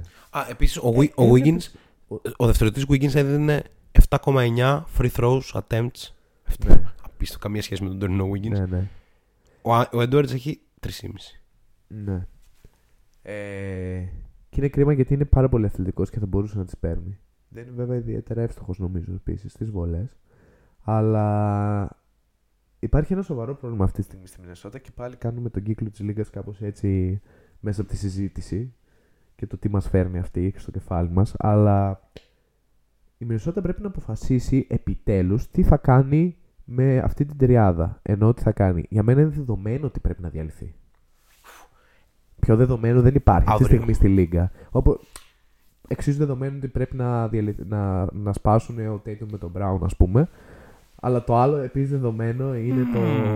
Ποιο από τα δύο είναι πιο πάνω; Τη Ε, να πω, Μινεσότα ε, είναι όχι, πιο όχι. δύσκολο. Η Βο- η πιο- Βοστόν- πιο, δύσκολη εξίσωση γιατί είναι τρεις. Βοστόνη πρέπει να σπάσει πιο άμεσα γιατί είναι ομάδα με κάπως φιλοδοξίες. ρε φίλε. Ναι. Έτσι. Ε, τι θα μ' άρεσε να δω. Θα μ' άρεσε κάπως μάλλον δεν ξέρω. Νομίζω ότι ήρθε η ώρα για τον Carl Anthony Towns να φύγει. Legit. Ναι, ρε παιδί μου, και για τον Downs πρέπει να υπάρξει μια συζήτηση. Πόσο καλός είναι τελικά. Είναι ο καλύτερος σου τριών πόντων ψηλός αυτή τη στιγμή. Not even close, θα Ναι. πει κάποιος. Πολύ καλή μηχανική. Αν εξαιρέσουμε τον Embiid και τον Jokic, που κάπως τον έχουν ξεπεράσει αντικειμενικά ενώ πριν τρία χρόνια ξέρεις ήταν ποιος θα είναι ο καλύτερος, είναι ο καλύτερος επιθετικά. Ναι. Ναι. Και πιθανότατα να συγκρίνεται και με αυτούς τους δύο επιθετικά. Ε, οκ. Με τον Jokic σίγουρα όχι. Ε, ού- ούτε με τον Embiid βασικά. Ε, Βασικά είναι τελείως κτίνη οι άλλοι δύο, οπότε δεν μετράνε. Ναι, ρε φίλε. Ο, ο, ο Towns μου, βγάζει, μου το βγάζει το softness. Μου το κρίσιμο ερώτημα βγάζει. είναι το εξής, ρε φίλε όμως. Υπάρχει ένα πλέγμα, soft- ένα, ένα σύννεφο μαλακότητα στον τρόπο που παίζει. Ρε, το θέμα όμως δεν είναι αυτό. Το θέμα είναι αύριο ξεκινάς την ομάδα σου και θέλεις center. Θα πάρεις αυτόν ή τον καπέλα. Ε, όχι, θα πάρω τον καπέλα, ρε φίλε. Αυτό γιατί ο καπέλα έχει στα 27 του, πόσο είναι, πόσο είναι ο καπέλα, Ε. τσέκαρε λίγο αν θες. Έχει τρεις τελικούς με δύο διαφορετικές ομάδες. Τρεις τελικούς περιφέρειας. Απίστευτο. Έτσι. Ο Towns δεν έχει απολύτως τίποτα. Ξέρεις, ποιος, ξέρεις τι έχει ο Towns; Ήταν ο τέταρτος χειρότερο, ο τέταρτος καλύτερος παίχτης της Μινεσότα στα playoff με το Houston το 17. Μετά το Wiggins, μετά το Butler και μετά το Rose. Το Rose είχε 10,5 πόντους μέσω όρο. Ναι. Γε- Άρα στην κλίμακα overrated που είπα πριν Anthony Edwards πέφτει ο Edwards στο 2 γιατί πάει στο 1 ο Towns ο οποίος πέφτει ξανά στο 2 γιατί πάει στο 1 ο D'Angelo Ε, Russell. ναι, εντάξει. Εντάξει. Αλλά να προτείνω έτσι ένα trade γρήγορο που μου ήρθε τώρα. Yes. Simmons στη Μινεσότα. Towns και μάλλον κάτι ακόμα. Βασικά Towns στους Celtics. Α, νομίζω Και Brown με Κάπου κάτι δεν έπαιξε. ακόμα κάπου δεν έπαιξε αυτό. στο... στη, Φι- στη Αυτό νομίζω Φιλαδέλφια. κάπου έπαιξε. Δεν έπαιξε κάπου. Το είδες κάπου; Ή απλά το σκέφτηκες; Γιατί νομίζω το διάβασα κάπου. Το διάβασα κάπου. Νομίζω το διάβασα στο Bleacher Report. Όχι, δεν, δεν ακολουθώ τέτοιο, τέτοιο είδους ε, τέτοια. Οκ. ε, ναι, έλεγα, Αλλά- νομίζω αυτό. Σίγουρα έλεγε Simmons στη Μινεσότα και Towns κάπου αλλού. Για να Αυτό πάει είναι ένας κάτι άλλο, το για, να- οποίο για, να παίζει πάει, καιρό, για, να παίζει πάει, για να 10 πάει μήνα. ένας άλλος star Ναι, ναι, ναι. στη Φιλαδέλφια. Αυτό, αυτό είναι τύπου σαν αυτά τα trade, blockbuster trade what, Ναι, ε, ναι, ναι, what ναι. if, ας πούμε. Ναι, ναι. Ε, δηλαδή έπαιζε και πριν κάνα δίμηνο μια ανάλογη φάση. Που τότε δεν ήταν τόσο πασιφανές ότι πρέπει να σπάσει το δίδυμο των Celtics, ας πούμε. Βέβαια, εντάξει, εμείς τα είχαμε πει και από πέρσι, αλλά κατάλαβες.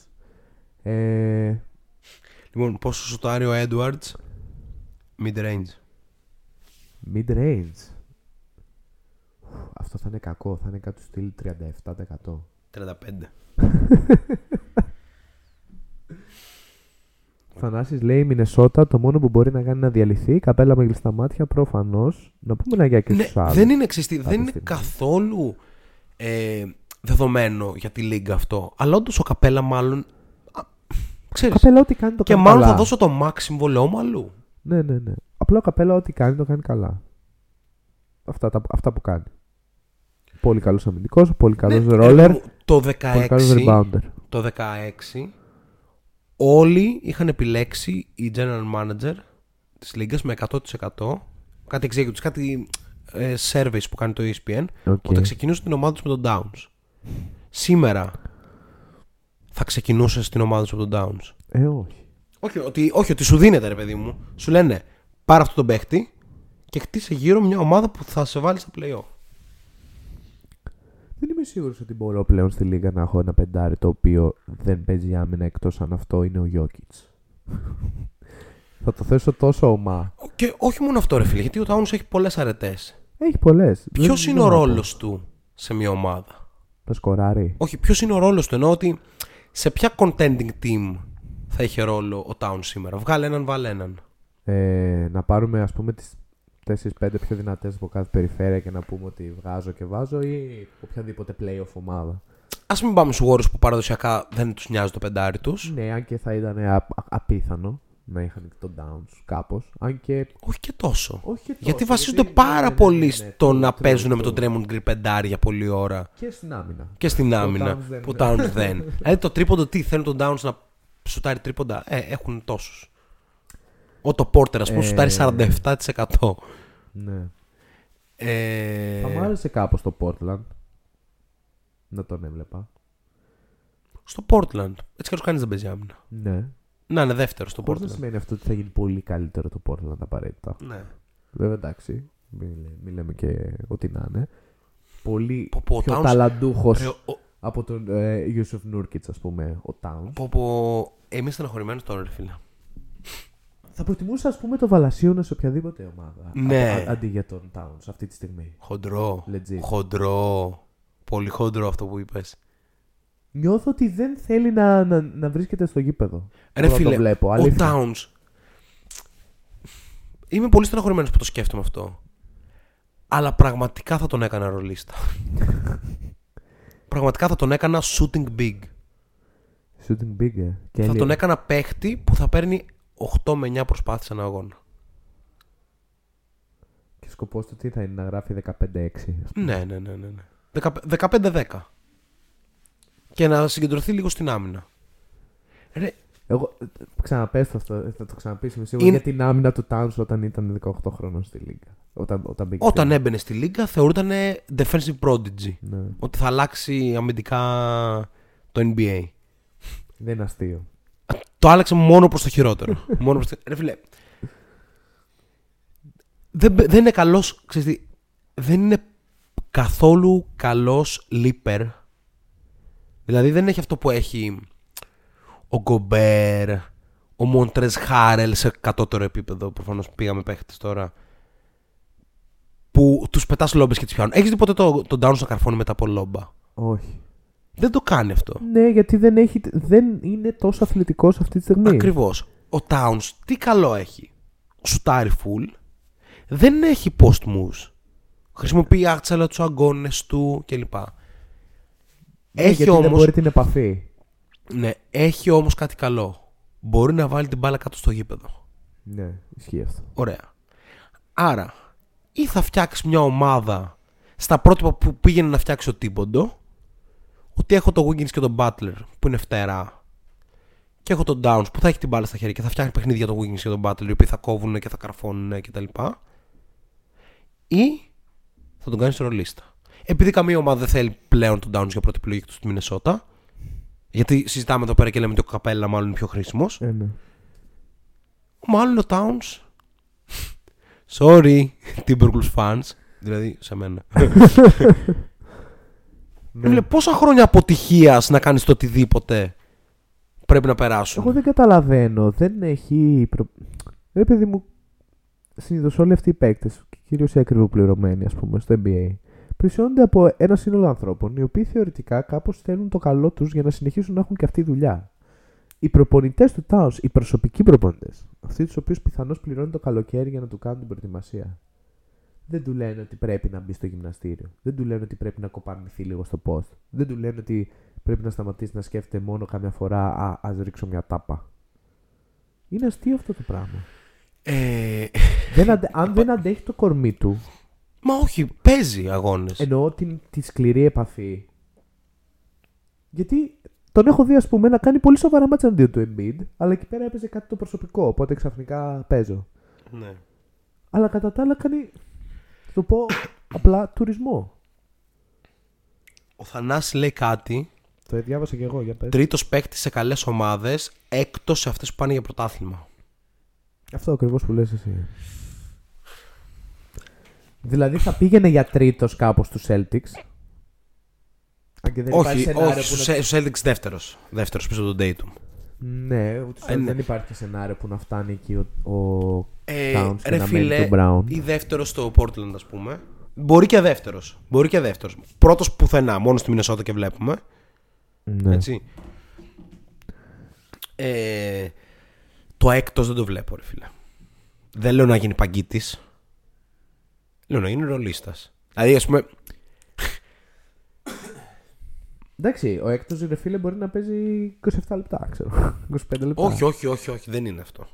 Υπερβάλλουμε. Είναι παίκτη 30 λεπτό, ρε φίλε. όπου- Όπου και να παίζει. 30 λεπτά, 30-35 λεπτά. Εκεί. Α πούμε, θα τον έπαιρνε πάνω τον Μπαμ με τίποτα. Όχι, ούτε Με γι' αυτό. τίποτα. Αν και ο Μπαμ δεν είναι σε τρομερό φεγγάρι. Ξέρεις που θα ήταν αλλά... απίστευτος ο Towns. Και εκεί μπορεί να ήταν και δεύτερος. Απίστευτος όμως θα ήταν εκεί. Στο Ο- Milwaukee. Στο Milwaukee. Δίπλα στο Γιάννη. Shooting big όσο πάει. Δεν, ε, δεν θα δούλευε στο παρόν σύστημα. Γιατί; One for one. Θα είχε το ρόλο του Λόπεζ. Δεν, δεν νομίζω ότι μπορεί να, να, να βάλει πλάτη σε ένα σοβαρό σκληρό match τύπου playoff. Ναι, ρε φίλε, δεν αλλάζει το Ε. mentality σου αν πας σε μια ομάδα πρωταθλητισμού και είσαι με τον Τζρου Χόλντι, τον Γιάννη Τοκούμπο και τον- και τον Chris Middleton. Θεωρητικά ναι, αλλά σου λέω Φίλε, ότι πω, βλέπω απίστευτο. έναν παίκτη ο οποίος δεν έχει κίνητρο. Εμένα αυτό είναι το μεγαλύτερο μου πρόβλημα όταν βλέπω τον Downs να παίζει. Νιώθω ότι δεν έχει κίνητρο. Δεν... Κάπως δεν θέλει να είναι εκεί. Εκτός κι αν η όλη κατάσταση με τον Έντορ τον έχει φέρει σε τέλμα, συν το ότι έχει προπάρξει ε, σε όλη αυτή την, ε, το νέφος του τι γινόταν με Ρώσας και λοιπά. Από εκεί πραγματικά δεν έχω ιδέα τι προηγούμενα έχουν. Ίσως η καλύτερη λύση είναι να φύγει από εκεί. Άλλος ένας παίκτης που πρέπει να φύγει από τη Μινεσότα για να δούμε Καλά, αν, αυτό είναι το αν, μόνο σίγουρο. αν όντως υπάρχει κάτι. Πάντως, ή ο Kevin όχι. Love, ας πούμε, που ήταν monster Ήταν monster. στην ε, Μινεσότα. Πολύ πιο monster από τον Downs. Ναι. Έτσι. Έπεσε 10, 10 plus πόντους. Άλλαξε Η- τελείως. Έγινε Στυλ τρί- παιχνιδιού. Ναι, άλλαξε και τελείω. Εντάξει, δεν είναι καλό το γιατί πήγε σε ομάδα πρωταθλητισμού. Ναι. Okay. Καλά, ο Love βέβαια ήταν πολύ καλύτερος παίκτης από τον Downs. Λοιπόν, ο Downs φέτος μιλάμε εντωμεταξύ έτσι. Ε, Λες και είναι. Δεν ξέρω κι εγώ ποιος. Και έχει 22 πόντους, 9,3 rebound, 3,4 assist. Ε, 58% field goal, 45% τρίποντο. Μιλάμε. Ρε παιδί μου, είναι επιθετικό υπερόπλο. Ναι. Δεν το βάλει κανείς. Γι' αυτό διαφωνώ 100% με τη σύγκριση με Βαλαντσιούνας. Κάνει ό,τι κάνει ο Βαλαντσιούνας πολύ καλύτερα. Αλλά πρέπει να πάει κάπου αλλού να δούμε πόσο καλός είναι. Ναι. Και εκεί που θα πάει δεν θα είναι σίγουρα για πρώτος. Ας πάει σε μια Βοστόνη να είναι δεύτερος μετά τον Tatum. Ας γίνει η ανταλλαγή με Jaylen Brown. Θανάσης λέει θα τον έβλεπα Τορόντο. Τορόντο. Το KAT. Αντί για το Siakam, ανταλλαγή Siakam με Towns. OK. Εκεί, μια σκληροτράχηλη ομάδα όπως το Toronto, ίσως είναι η τελευταία ελπίδα του Towns να είναι πρώτος στη λίγκα. Ή ας πούμε, ας πούμε στους Hornets φέτος θα ήταν πρώτο. Πρώτη επιλογή. Θα ήταν μάλλον. Μμμ. Δεν είμαι τόσο σίγουρος. Δεν ξέρω, δεν ξέρω. Είναι δεν πολύ ξέρω. guard oriented ομάδα. Πολύ οι guard Hornets. oriented, ισχύει, ισχύει. Και γι' αυτό βασικά έχουν και ένα ψηλό που δεν θέλουν Ναι, ναι. να Τώρα, καταναλώνουν. Mason Plumlee. Εντάξει, και δεν θα πούμε τώρα για το Detroit. OK, στο Detroit θα ήταν πρώτη επιλογή. Οκ, λοιπόν έχει, αυτό. Έχει, και- έχει και πιο σκληρές απόψεις για κάτα, αν θέλει να ακούσεις. Από Μπόμπαν. Από Μπόμπαν, ο Πέρα. οποίος λέει όταν σε λίγο καιρό θα είναι Ευρωλίγκα σε ομάδες τύπου Πάο Ζαλγκύρης. Εντάξει. Ε, δεν υιοθετώ. Ρε φίλε, ας πούμε, μπορώ να σου πω πέντε ομάδες που βάζοντάς τον γίνονται χειρότερες. Εννοείς σε one for one ανταλλαγή με Ναι. κάποιον άλλον. Denver, Ε, εντάξει. Utah, Απίστευτο. Ε, Atlanta, Ναι. Φιλαδέλφια, Ε, easy. Miami. Εύκολα. Και άλλες υπάρχουν. Εντάξει. Πέντε αρκούν για να μην είσαι πρώτη επιλογή. Ναι. Οκ. Μμ, δεν είναι καλός ούτε για το Dallas γιατί δεν παίζει pick and roll. Και ο Ντόντσιτς θέλει μόνο pick and roll. Αλλιώς Ναι. έχουν τον Πορζίνγκις, ξέρω εγώ. Εντάξει, οκ, είναι, είναι λίγο χειρότερος από τον Towns, αλλά πόσο Ναι. χειρότερος. Τράκης, καλησπέρα και στον Τράκη. Αφήστε τον Downs εκεί που είναι τέτοια νούμερα δεν θα τα γράφει αλλού. Αυτό 100% μάλλον αλήθεια. ισχύει. 100% αλήθεια. Εκτός κι αν δεν ξέρω. Κάτι, μα- κάτι μας κρύβει. Απλά στη Μινεσότα έχουν τόσες πολλές αυταπάτες ότι ο Towns είναι generational talent. Ακόμα. Ναι, ναι, ναι. Απίστευτο. Λοιπόν, Ένα- συνεχίζουμε τη βόλτα μας στη Λίγκα. Να κάνουμε ένα, Ναι, ναι, ναι. μια γρήγορη καλησπέρα στο chat γιατί έχουμε εκλεκτές παρουσίες που έχουν να σκάσουν καιρό. Έχουμε Ερίκο στο chat. Καλησπέρα. σας, Ερίτσα. Καλησπέρα, Καλησπέρα, στο, στον Ερίκο. αριστέχνη αθλητή. Στον αριστέχνη αθλητή που κάποια στιγμή θα έρθει και από εδώ, δεν γίνεται. Ενώ και στο live και από στη Θεσσαλονίκη. Πάλι κόμπλες για Booker Embiid και τα σχετικά το σώμα που αγαπήσαμε. Καλησπέρα, Ερίκο. Αυτό ήταν λίγο πιο νωρίς το μήνυμα. Ε, καλησπέρα και στον Μπόμπαν, τον οποίο, ο οποίος έχασε την εισαγωγή και τα σχόλιά μας για καλή ανάρρωση που είχαμε ως intro γιατί μπήκε λίγο καθυστερημένα. Ελπίζουμε να είναι όλα καλά και επιστροφή σύντομα στα γήπεδα. Αυτά προς το παρόν, δεν βλέπω κάτι άλλο. Πάμε Οκ, λίγο συνεχίζουμε- παρακάτω. Συνεχίζουμε εμείς τη βόλτα στη Λίγκα. Που όπου έχουμε πει πάρα πολλά και είμαστε στην, στα, στη μία ώρα ε, Shotlock Podcast. Το Shotlock Podcast το οποίο το ακούτε στο Kikit Radio και στο Spotify. Και φυσικά μας βλέπετε στο YouTube, μας ακολουθείτε στο Facebook για καθημερινές αναλύσεις και για τους ίδιους λόγους στο Instagram. Για πιο ποιοτικά ή και όχι σχόλια μπορείτε να μας ακολουθήσετε και στο Twitter. Λοιπόν, ε, η βόλτα στη Λίγκα συνεχίζεται. Ε, πάρ το λίγο πάνω σου. Πού θες να πάμε τώρα; Να πάμε στο... Το Memphis έχει πέσει λίγο για Lakers. Είπαμε οι Clippers δεν έχει νόημα να πούμε γιατί είχαν Να πανεύκολο πούμε λίγα πρόγραμμα. πράγματα για την Ατλάντα. Πάμε σε Δεν έχεις Ατλάντα. Όχι, πάμε σε Ατλάντα και πάμε και σε. Σάρλοτ Νέα Υόρκη. Έτσι, μια μίξη. Οκ. Και μετά πάμε στη συζήτησή μας. Πάμε, βα- βασικά μετά πάμε MVP Ladder και Rookie Ladder. Ναι. Τι συμβαίνει στην Ατλάντα, όλοι αυτό αναρωτιούνται. Ένας κακός χαμός. Ε, η Ατλάντα με πολλές ήττες ε, στα τελευταία ματς. Χρειάστηκε 40 με 10 assists του Young προχθές και 8 rebound ματς το οποίο μάλλον τόσο γεμάτη στατιστική δεν νομίζω να μας ξαναδώσει ενώ σε όλες τις κατηγορίες. Ε, για να κερδίσει τι, τι δεν πάει καλά στην Ατλάντα. Ε, υπάρχει ένα θέμα. Ε, βασικά υπάρχει ένα θέμα. Είχαμε, το λέγαμε και από πέρσι. Η Ατλάντα γενικά είναι μια ομάδα πάρα πολύ γεμάτη σε shooting, πάρα πολύ γεμάτη σε wings ε, και θα κληθεί όπως είχαμε πει να πάρει και αποφάσεις πολύ σύντομα για αυτά. είναι σε μια κατάσταση η Ατλάντα που το ψάχνει λίγο. Δηλαδή, εμένα μου βγάζει ένα vibe του Οκ, θα χάσουμε λίγο, δεν πειράζει. Είμαστε κάπως ψηλό ok με αυτό. Αλλά εντάξει, μέχρι ένα σημείο.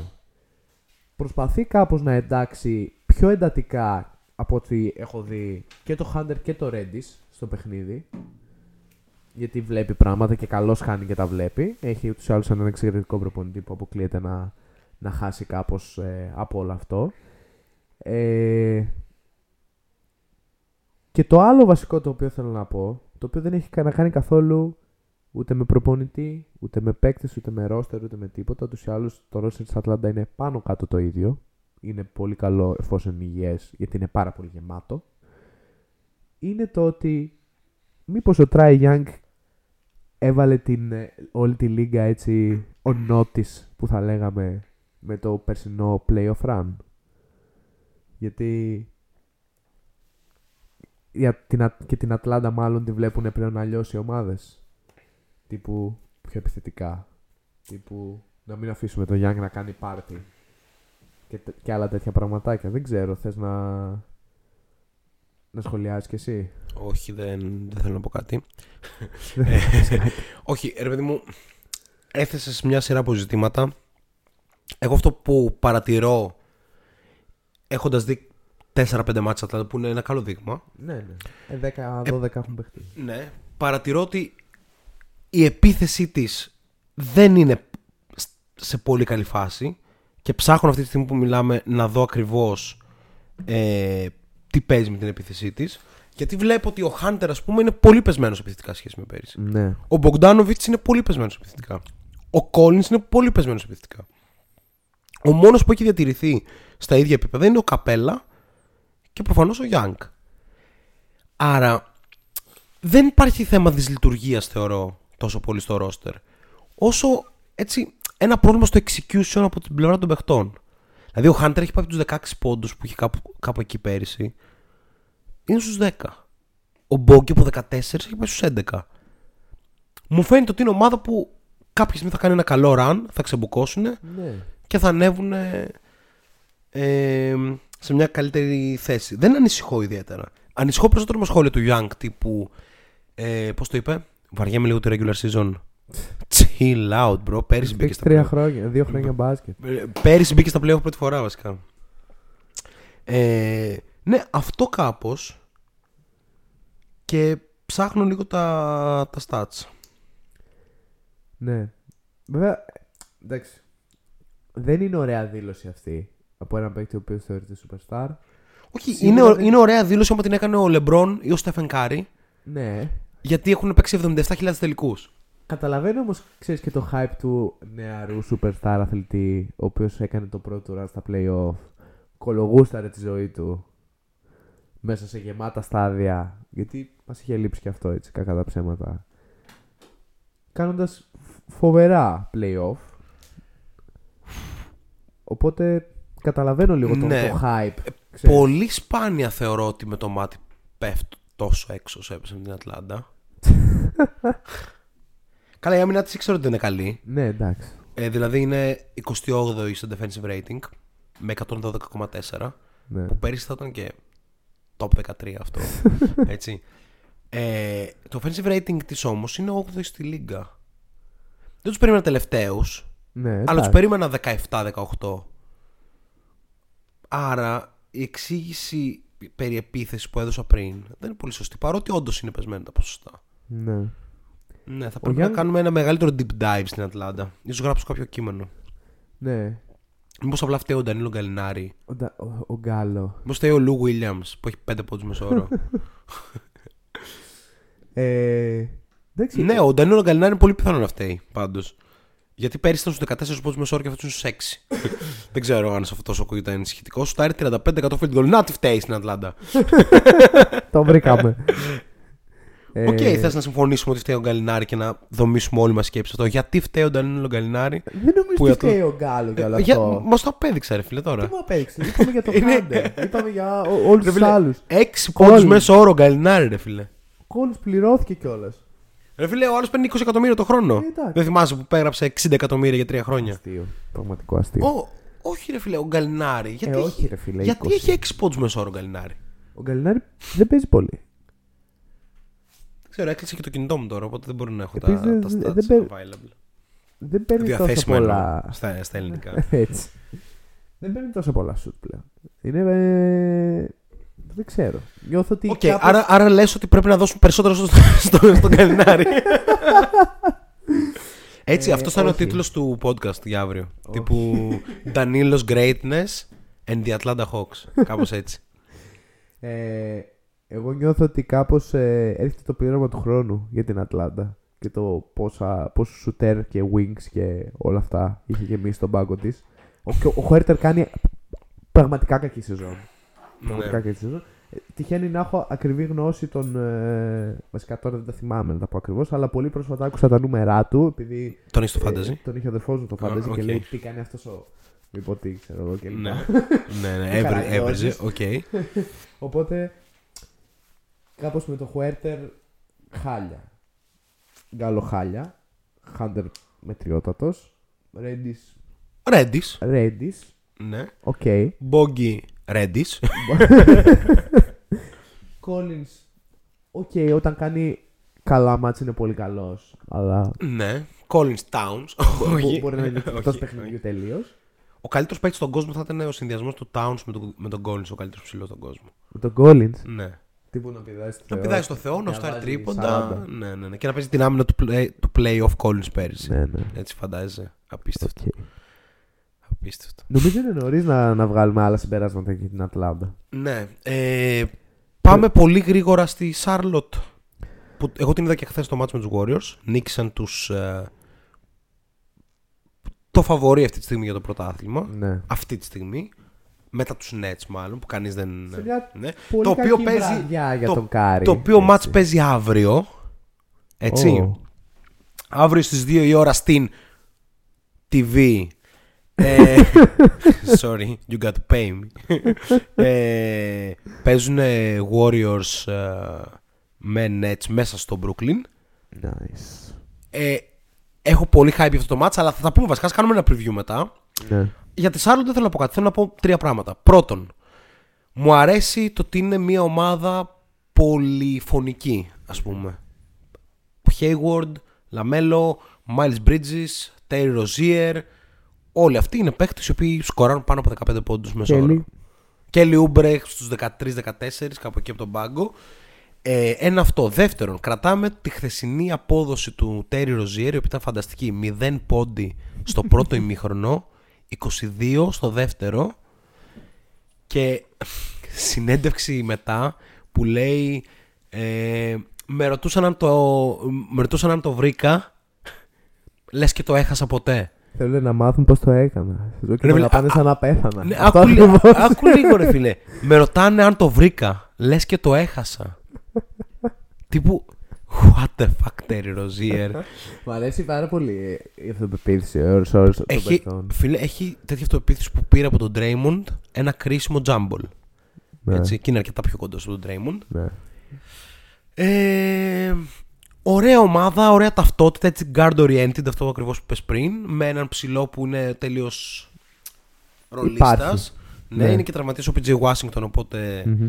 έχουν μια έλλειψη εκεί πέρα. Ο Kai Jones δεν πατάει γήπεδο. Ναι. Α, επειδή έχουν τη φιλοδοξία του να μπουν στα play-off χωρίς να παίξουν play-in. Είναι 7η αυτή τη στιγμή, on the Ναι, verge εντάξει. δηλαδή. Δεδομένου το πώς κακή είναι η Βοστόνη, ας πούμε, αυτή τη στιγμή θα μπορούσα να τα Είναι ακούσω. καλύτερη ομάδα προφανώς, Ε, προφανώς. ναι, ναι.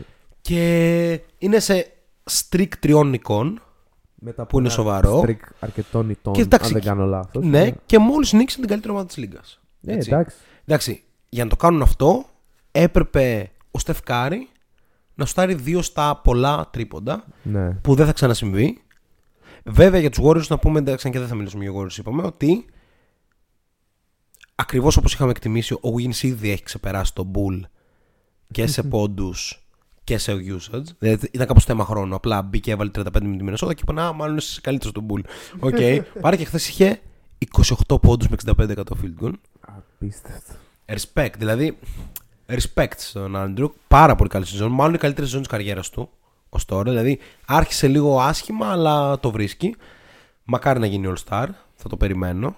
Μακάρι. Ο μόνος τρόπος να γίνει All-Star είναι να φτάσει στους 19 plus πόντους, που θα το κάνει πιστεύω, και να βγουν οι Warriors πρώτοι. Πρέπει να έχεις δεύτερο All-Star εκτός τον Γκάρι. Ε, ναι. Και αν βάλεις τον Draymond, ε, θα πρέπει να βάλεις και τον Wiggins μετά, ρε φίλε, άμα ο άλλος βάζει 20 πόντους. Ισχύει. Έτσι. Τέλος πάντων, στην Charlotte όμως, η Charlotte είναι team to watch, αλλά κατάλαβες, δεν περιμένεις το περάσουν τον πρώτο γύρο του playoff. Όχι. Και δεν το Εντάξει, κάνουν. Είπαμε. Ναι, ναι. είπαμε, είπαμε. Αλλά αν φτάσουν εκεί χωρίς να μπουν στα play-in, θα είναι τεράστιο κατόρθωμα. Ναι. Ε, εντάξει, είναι μια ομάδα η οποία αν εξαιρέσεις τον, ε, τον Hayward και κάπως λίγο το Rozier δεν έχει και καμία εμπειρία, ας πούμε. Α, ε, και τον, α, το δίδυμο Plumlee ή Smith. Εντάξει, ναι, εκεί υπάρχει, εκεί υπάρχει εμπειρία. Respect σε η Smith. Ναι, έχει Respect παίξει σε σε 29 Smith. ομάδες. Απίστευτος. Έτσι. Πο- είναι πολύ, πάρα πολύ γρήγορος. Είναι πάρα πολύ γρήγορος. Το Ναι. coast to coast, ε, βλέπεις τα Ναι, πόδια ναι, του, ναι, δεν- ναι, δεν ναι, φαίνονται ναι, ναι, ακόμα ναι. και στην υψηλή Επίσης ανάλυση. πολύ είναι ωραία απίθανο. σταυρωτή. Ναι. Τύπου ο Smith αν είχε καλό shoot θα ήταν starting level point για πολλά χρόνια και ίσως είχε κάνει και κανένα all star. Αλλά το shoot είναι... Εντάξει το mid-range κάπως την παλεύει το τρίποντο. Ναι, όχι. Ό,τι και να λένε οι αριθμοί δεν με νοιάζει καν. Ναι. Το έχω δει ξανά και ξανά και ξανά. Το έχω δει. Έχω δει το Πιστεύεις mechanic. έχει παίξει κάποια στιγμή στους Timberwolves; Έχει παίξει ας πούμε όλες οι ομάδες. Το θυμάμαι κάπως να έχει φορέσει φανέλα πολλών ομάδων. Νομίζω έχει πάει σε 9, 12 ίσως. 12 σε 9 12. χρόνια. Κάτι, Ναι, τε- κάτι ναι, τέτοιο. κα- ναι, ναι, 9 σε 12, ναι, κάτι τέτοιο. Τέλος πάντων. ναι, ναι. Οκ. Νέα Υόρκη.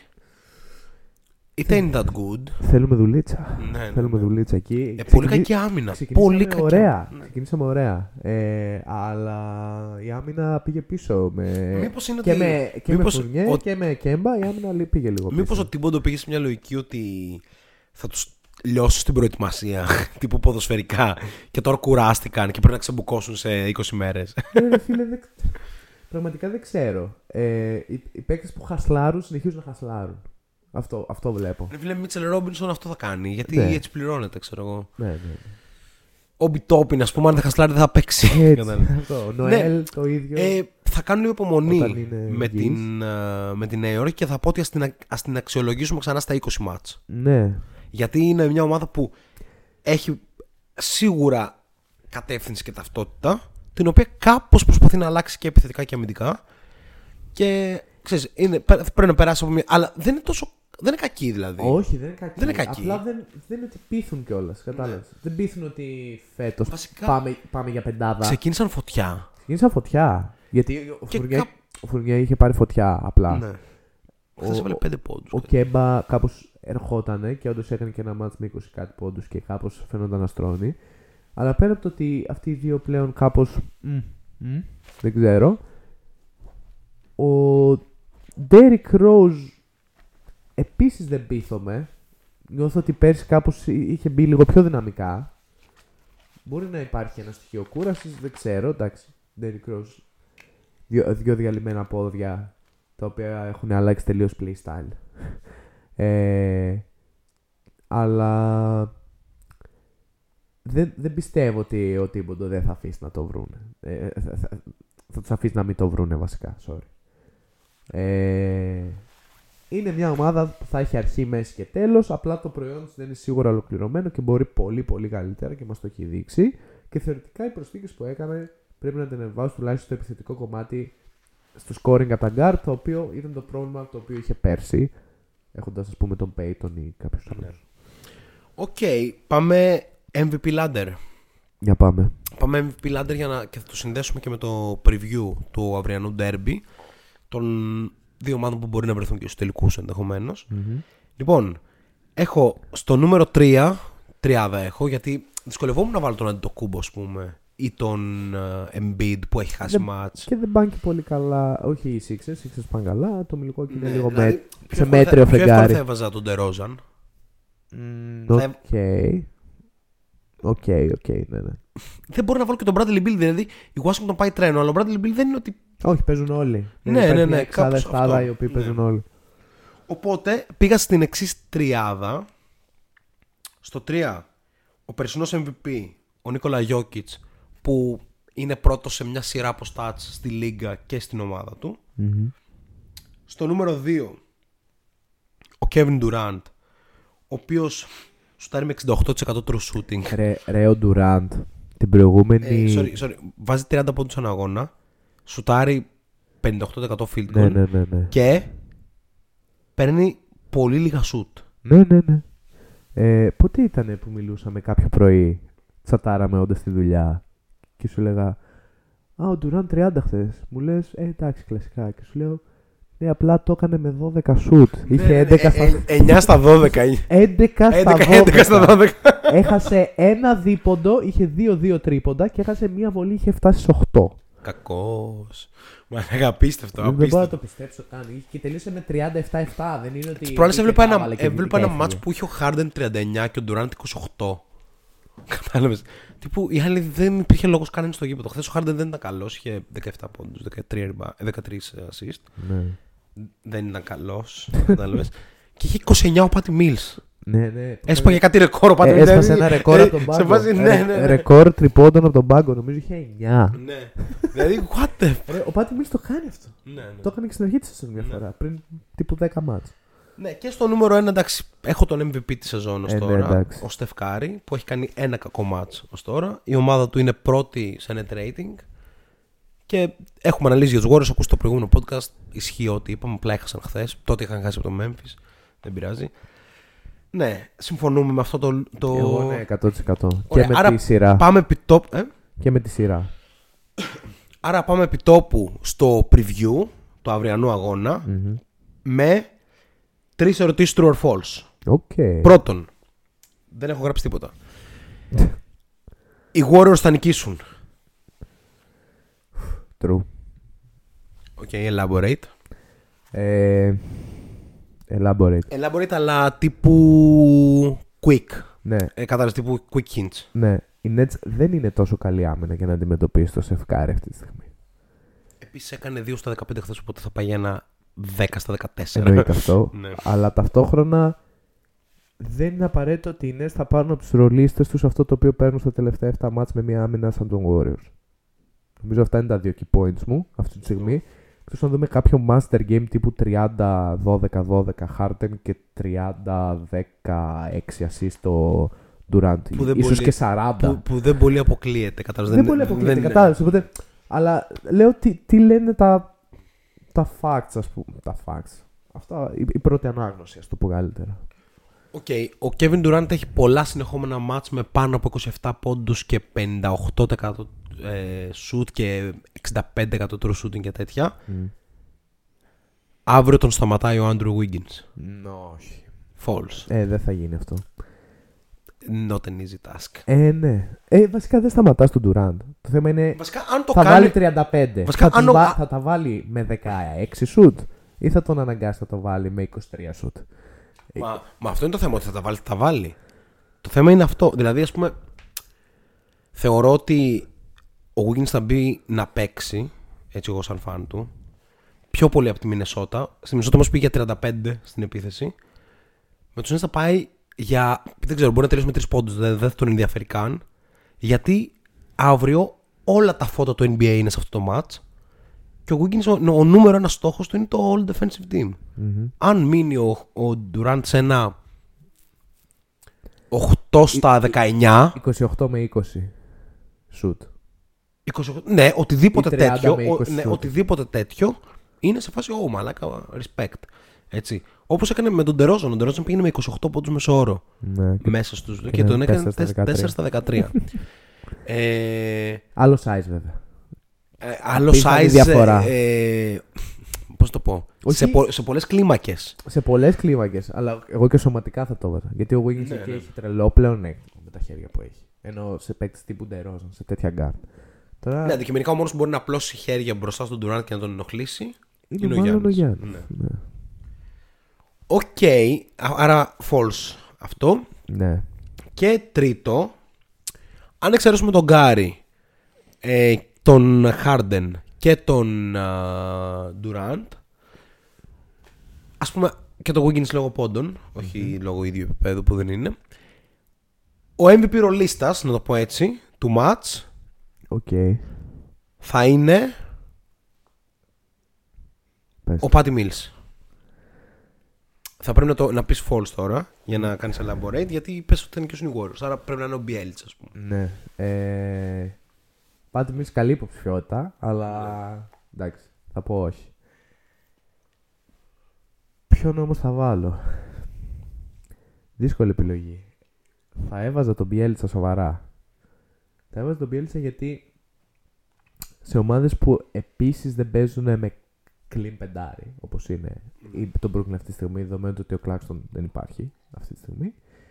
Ε, ο Bielitsa μπορεί όντως να κάνει διαφορά. Ο Bielitsa είναι ένας παίκτης το οποίο εγώ προσωπικά ναι, μεν εκτιμούσα για μεγάλα χρονικά διαστήματα, αλλά κάπως πέρσι στο Σακραμέντο ή τέλος πάντων μέχρι το COVID season Παροδία.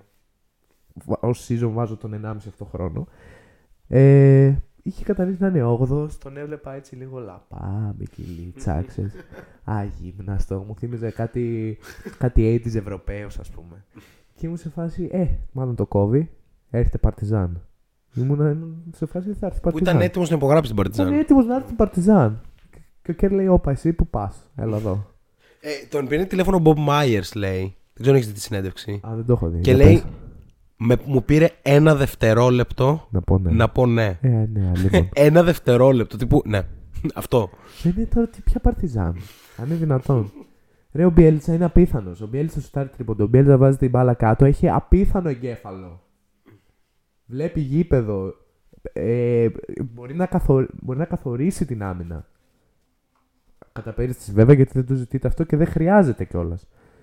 Αλλά σαν ρολίστας είναι all around. True. Οκ. Λοιπόν, πάμε και rookie ladder.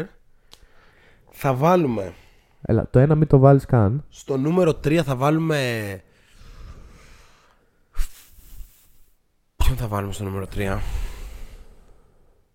Θα βάλουμε τον Josh Giddey. Δεν θα... Είναι άδικο να βάλουμε τον Jalen Green. Δεν είναι για εκεί. Είναι για πιο Ναι. κάτω. Θα βάλουμε τον Josh Giddey στο νούμερο 3. Στο νούμερο 2. Δύσκολο. Το δύο. Σε ποιον είσαι; Θα βάλεις τον Cade στο 2. Εγώ μπορώ να βάλω τον Giddy και στο 1. δει κάτι. Αλλά νομίζω Δεν θα βάλω. Ε. ε, το Scotty Barnes θα βάλω. Ε, ναι. Ναι. Γιατί ο Κέιντ δεν έχει ξεκινήσει να παίζει ακόμα. Δεν έχει δείξει. Έτσι, κάτι. όχι, Είναι έτσι. έχει δείξει, έχει δείξει ότι είναι υπε, υπερπαίχτης που δεν γράφει αριθμούς. Ναι. Το έχει δείξει αυτό. Αρκεί να δεις ένα μάτσο του Detroit που σίγουρα κανείς δεν παίρνει να δει Detroit. Έτσι. Έτσι. έτσι. Αλλά έχει πολύ χαμηλό usage, κάθε πολύ ώρα στη γωνία. Δεν παίρνει πολλά σουτ. Όταν παίρνει δεν τα βάζει. Θα στρώσει. Αυτό θα στρώσει. Ναι, και εγώ έτσι πιστεύω. Ακόμη και αν στρώσει του χρόνου. Ναι. Θα στρώσει όμως.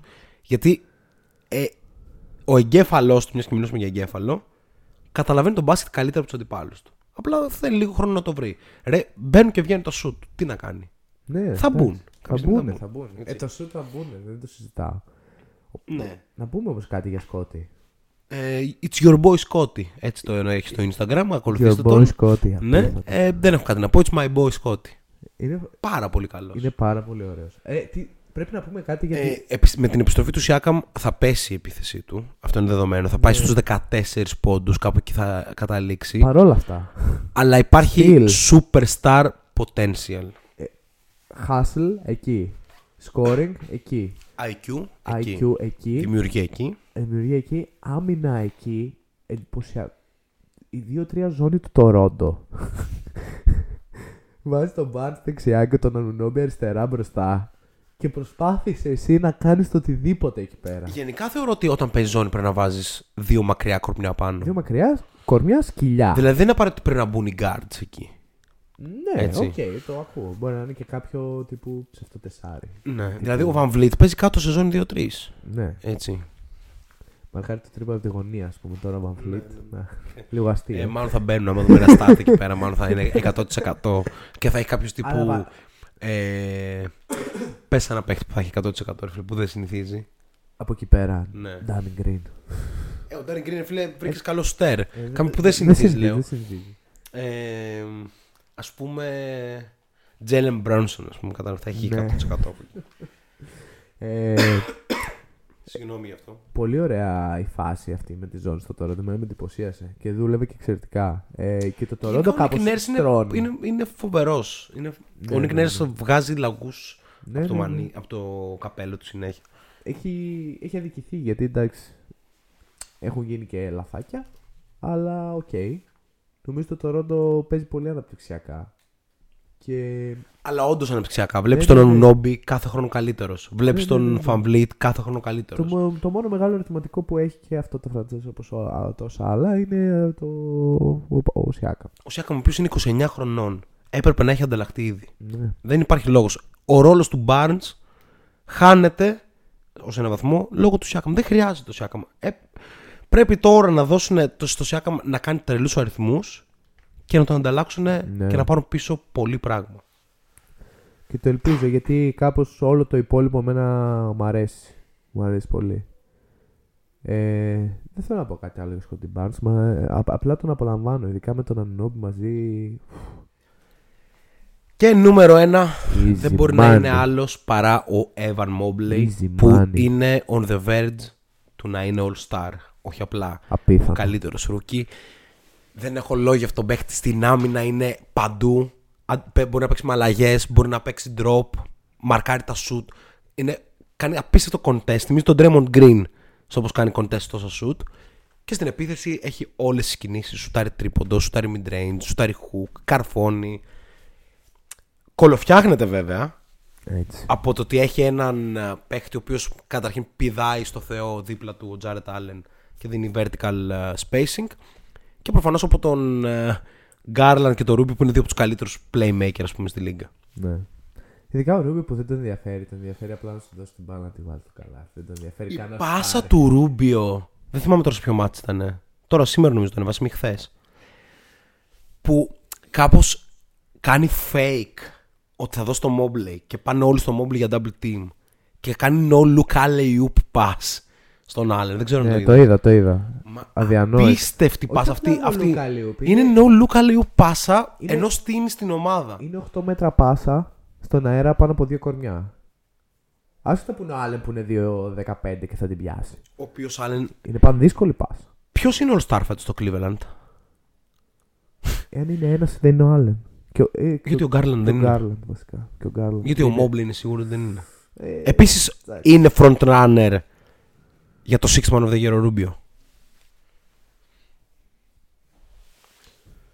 Αν το Cleveland μπει playoff, ναι. Όχι, μιλάω σήμερα όπως έχει Α, κατάσταση. σήμερα, αυτή Ναι. τη στιγμή. Ή είναι καιρός. Βασικά ναι, είναι καιρός να αλλάξει. Να μην είναι ο scorer ο τύπος που βάζει full pods στον πάγκο. Το, rookie, το Six Man of the Year φέτος θα πρέπει να πάει ως τώρα. Ή στο Ricky Rubio που μπαίνει. Εν τω μεταξύ νομίζω έχει 14-7. Δεν είναι Ναι, ότι ναι. δεν σκοράρει. Ναι, ναι, ναι. Δεν δεν έχουμε κατάλαβα. καμιά αυταπάτη, Ναι. ας πούμε. Και έχει βάλει και μια 37 Ναι, ναι. ή στον Άλεξ Καρούζο. Που μπαίνει και αλλάζει το μαθανού. Δεν θα πω τώρα τον Γκάρι Πέιτον, Ε, ο όχι, οποίο αλλάζει πολλά πράγματα όταν μπαίνει μέσα. Πολύ ωραία. αλλά είναι Κάνει πολύ πολύ, μετρημένα πολύ πράγματα. role player, Ναι, ρε ναι. φίλε. Απλά όντως Πάρτιν αλλάζει. Κάρφος έπαιξε άμυνα. Τελεία. Παίξε απίθανη άμυνα. Ναι, ναι. Ε, τι να πω για Άλεξ Καρούσο. Μου λείπει φέτος στους Lakers. Μου λείπει πάρα πολύ. Ναι, πραγματικά. Μου λείπουν ίσως τρεις τέτοιοι παίκτες στου Lakers αυτή τη στιγμή. με Λοιπόν, την άμυνα που παίζει. Θα... Δεν θα πούμε για τα πέντε συμβόλαια. Θα το κάνουμε βίντεο στο YouTube. Οκ. Οκέι. ναι. Γιατί- 93 λεπτά αγώνα Α, με, μαζί με τις καθυστερήσεις Η ώρα είναι 12 και 10 Δεν υπάρχει λόγος να συνεχίσουμε Πάμε μία στο chat Πάμε μια στο chat. Λοιπόν. Αν υπάρχει chat ακόμα Ας ελπίσουμε. Πραγματικά πάλι ξεκινήσαμε 10 και μισή Αλλά η εκπομπή ήταν πολύ γεμάτη Πάντα αφού κάνουμε τη βόλτα στη Λίγκα έτσι λίγο χαλαρά. Ναι. Δευτέρα βράδυ. Τσιλάρουμε και εμείς συνήθως η μέρα μας είναι. Έχουμε κάτι 10 λεπτά τύπου. Ε, να πάμε Αλλά μέσα από, να πούμε ότι από εδώ και πέρα Κάθε εβδομάδα θα έχουμε Rookie Ladder Ναι, Six θα- Man θα of μπου- the Year θα Ladder μπούμε όπως Και πέρσι. MVP Ladder Γιατί κάπως πλέον αρχίζουν να βγαίνουν κάποια συμπεράσματα Ναι. Σε όλα αυτά τα, τα παιδεία Τώρα στα τρία πρώτα μάτς τι να πεις για Rookie Ladder Ε, εγώ αδυνατό για κάποιο λόγο αυτή τη στιγμή να συνδεθώ στο Wi-Fi. Μπες από τα δεδομένα. Ναι. Δεν ξέρω γιατί το ακούει αυτό το κοινό μας. Το, το Ίσ- υπερβολικά απαιτητικό κοινό μας. Ίσως κοπεί αυτό, ίσως κοπεί. Λοιπόν, όπως είπαμε, αύριο έχει το, τη ματσάρα ε, Warriors ε, Brooklyn. Ε, θα, στις 26 του μηνός, αν όλα πάνε καλά, αλλά στις 26 του μηνός θα γίνει live shot clock podcast show σε μέρος που θα, και ώρα που θα ανακοινωθεί. Εκείνη η κατεύθυνσή μας, οπότε μην κανονίσετε τίποτα η Θεσσαλονικής, να μην πω και οι Αθηναίοι και οι εξ Αμερικής ας πούμε ορμόμενοι, γιατί πολύ δύσκολα θα έρθουν πιστεύω για το Ναι, ισχύει. live shot clock. Πάμε εκεί πέρα να μιλήσουμε μπασκετικά, να γνωριστούμε με όσους δεν γνωριζόμαστε, να θα είναι open mic φάση, θα μπορείτε να πάρετε το λόγο και να συζητήσουμε για NBA και και να θα πούμε για MVP Rookie of the Year και τέτοια, έτσι δεν είναι πρόμο. Ναι. Θα είναι μια από τις καλύτερες φάσεις που υπάρχουν. Μπορεί να έχουμε βγάλει και καινούργια μπλουζάκια, κανείς δεν ξέρει. No one knows. Έτσι. Έτσι, συνδε, συνδεθήκαμε στο chat. Ναι, ε, δεν έχουμε πολλά σχόλια. Έχει μείνει τώρα στο τέλος ο Μπόμπα και ο Θανάσης. Ναι. Ε, πάω σε κάποια πιο πριν. Ε, Gallinari Bogdan underperform μέχρι στιγμής, όταν λέγαμε για Ατλάντα. Collins αρκετά καλός και θεματικός. Είναι θέμα χρόνου, χρόνου να ρολάρει αυτό το team γύρω από το Young. Συμφωνούμε κάπως. Νίξ νέα ομάδα, νέοι παίκτες, λέει ο Μπόμπαν. Χωρίς εμπειρία, εγώ θα πω. Ωραίο μπάσκετ, αν και δέχονται πολλούς πόντους και θεωρώ άπο- άπειρο potential για playoff. Οκ. Το άπειρο potential για playoff Άπειρο εννοεί πολύ, όχι άπειρο χωρίς Ναι. εμπειρία, ναι. το πολύ το ακούω. Το άπειρο εντάξει, όχι. Κοίτα, μια ομάδα σ- σ- για τη Νέα Υόρκη. Ναι, Με τον κόσμο της Νέας Υόρκης και με την εμπειρία που έχει αυτή η ομάδα. ισχύει αυτό. Έτσι. Και από αυτόν τον προπονητή. Εγώ δηλαδή εκεί πέρα, κάπως, γιατί λέει, κάπως λέει ότι είναι νεανική, τι λέει. Ναι, νέα. Ναι, Νέα, είναι νέα. Αυτό θα χτιστεί η ομάδα και πιστεύω θα πάει καλά και στα playoff. Δηλαδή δεν περνάς εύκολα αν έχει πλεονέκτημα έδρας. Το θέμα είναι να καταφέρει να έχει πλεονέκτημα έδρας που αν ο Embiid μείνει κανένα διβδόματα ακόμα έξω. Κατάλαβες. δεν είναι ότι. Οκ, λοιπόν. Ε, να- Κάνα δύο-τρία ακόμα στα Ναι, γρήγορα. ναι, ναι, ναι. Για το MVP ladder ο Μπόμπαν μας είπε Steph Curry πρώτο, Ντουράν δεύτερο και μετά διαφωνούμε. Έχει Paul George στο 3, DeMar DeRozan στο 4. Οκ. Α, το Γιόκιτς στο 5. Υπερβολή το Γιόκιτς Ναι. στο 5. Αλλά το Paul George παίζει γενικά και τον Ντερόζαν παίζει. Θα έκλειναν την πεντάδα αυτή. Ε, αυτά Ο Jim κατά Butler βάση. κάπως έχει βγει από το ραντάρ από τότε που τραυματίστηκε και οι Miami έχουν πάρει και λίγο την κατοβόλτα. Ναι. Για το Rookie Ladder ο Μπόμπαν επίσης είπε Γκίντι και Τζάλιν Γκριν. Ο Τζέλεν Γκριν Δεν γράφει πείθαμε. αριθμούς, αλλά δεν παίζει Εγώ καλά. δεν δηλαδή, πείθαμε. αν δεν παίζει καλά. Αντίθετα, ο Μόμπλε. Ο, ο Απίθανο. Μόμπλε είναι ερωτεύσιμος Ναι, παίκτης. ναι. Είναι τόσο καλός. τέλειος. Είναι τόσο καλός. Θανάση κάνει μια ερώτηση για κλείσιμο. Τον Drake για πού τον βλέπετε; Ναι, με, για τον Ντάλλα. Αν φύγει από το τον Toronto, θα Dallas πάει στον ήταν Dallas. πολύ καλό fit Ναι, ναι, και ναι, νομίζω ναι. έχει ακουστεί και λίγο. Καλά, θα ήταν απίθανο fit για τους Warriors. Ε, ναι, εντάξει. Αν, αλλά- αν, αν πει ότι θα πάνε να πάρουν πρωτάθλημα. Γιατί στον Dallas δεν θα πάρει πρωτάθλημα. Ναι, αλλά εντάξει, στους Warriors πόσοι ακόμα. Οι Warriors έχουν τη mid-level exceptions. Δηλαδή μπορούν να το δώσουν πάνω από minimum. Μμ, Μπορούν να το δώσουν 5 εκατομμυριάκια ζεστά. ζεστά. Cash. Cash. Ναι, ναι. Ωραία. Λοιπόν, δηλώστε στο chat διαθεσιμότητες για 26 Νοέμβρη, Παρασκευή 26 Νοέμβρη, Shot Clock Podcast Live σε ώρα και μέρος που θα ανακοινωθεί. Τι θα κάνουμε με τους εργαζόμενους, ρε φίλε; Με τους εργαζόμενους. Ο Θανάσης, ας πούμε, που δεν θα έχει τελειώσει. Ε, δεν θα ξεκινήσουμε και απόγευμα. Ε, δουλεύουμε. Θα ξεκινήσουμε κι εμείς. 8. Είναι Παρασκευή, ρε φίλε. Δουλεύουμε μέχρι να πάμε, να στήσουμε έτσι. Θα ξεκινήσουμε 9. Ε, ναι. Τώρα μου πεις βράδυ είναι ούτως ή 9 άλλως. με 11. Και μετά 9 με 11 και μετά ποτάρες ποτό. Για τους φίλους. It's okay, it's your boy Pro BT. Λοιπόν, ε, 9 με 11 λοιπόν, facts. Okay. Καλά, ρε Thanksgiving και εσείς κάνετε shot clock, λέει ο, ο Άλεξ. Ο Άλεξ είναι το παιδί που μας έδωσε το βίντεο από το buzzer του Λούκα για άλλη μια φορά. Μακάρι να ήταν εδώ. Μακάρι Έτσι. να ήταν εδώ. Λοιπόν, ακολουθούμε το Σότλογο Podcast σε Facebook, Instagram. Spotify, YouTube. Ναι. Θα κάνουμε αύριο βίντεο στο YouTube, εντάξει.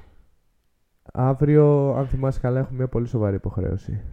Θα Αλλά κάνουμε. θα κάνουμε αυτή τη βδομάδα μέσα στο επόμενο τρίμερο. Παιδιά, δεν γίνεται. Δεν γίνεται. Αλλιώς, ε, αλλιώς θα καλέσω σε μαζικό unsubscribe. Εντάξει, λοιπόν.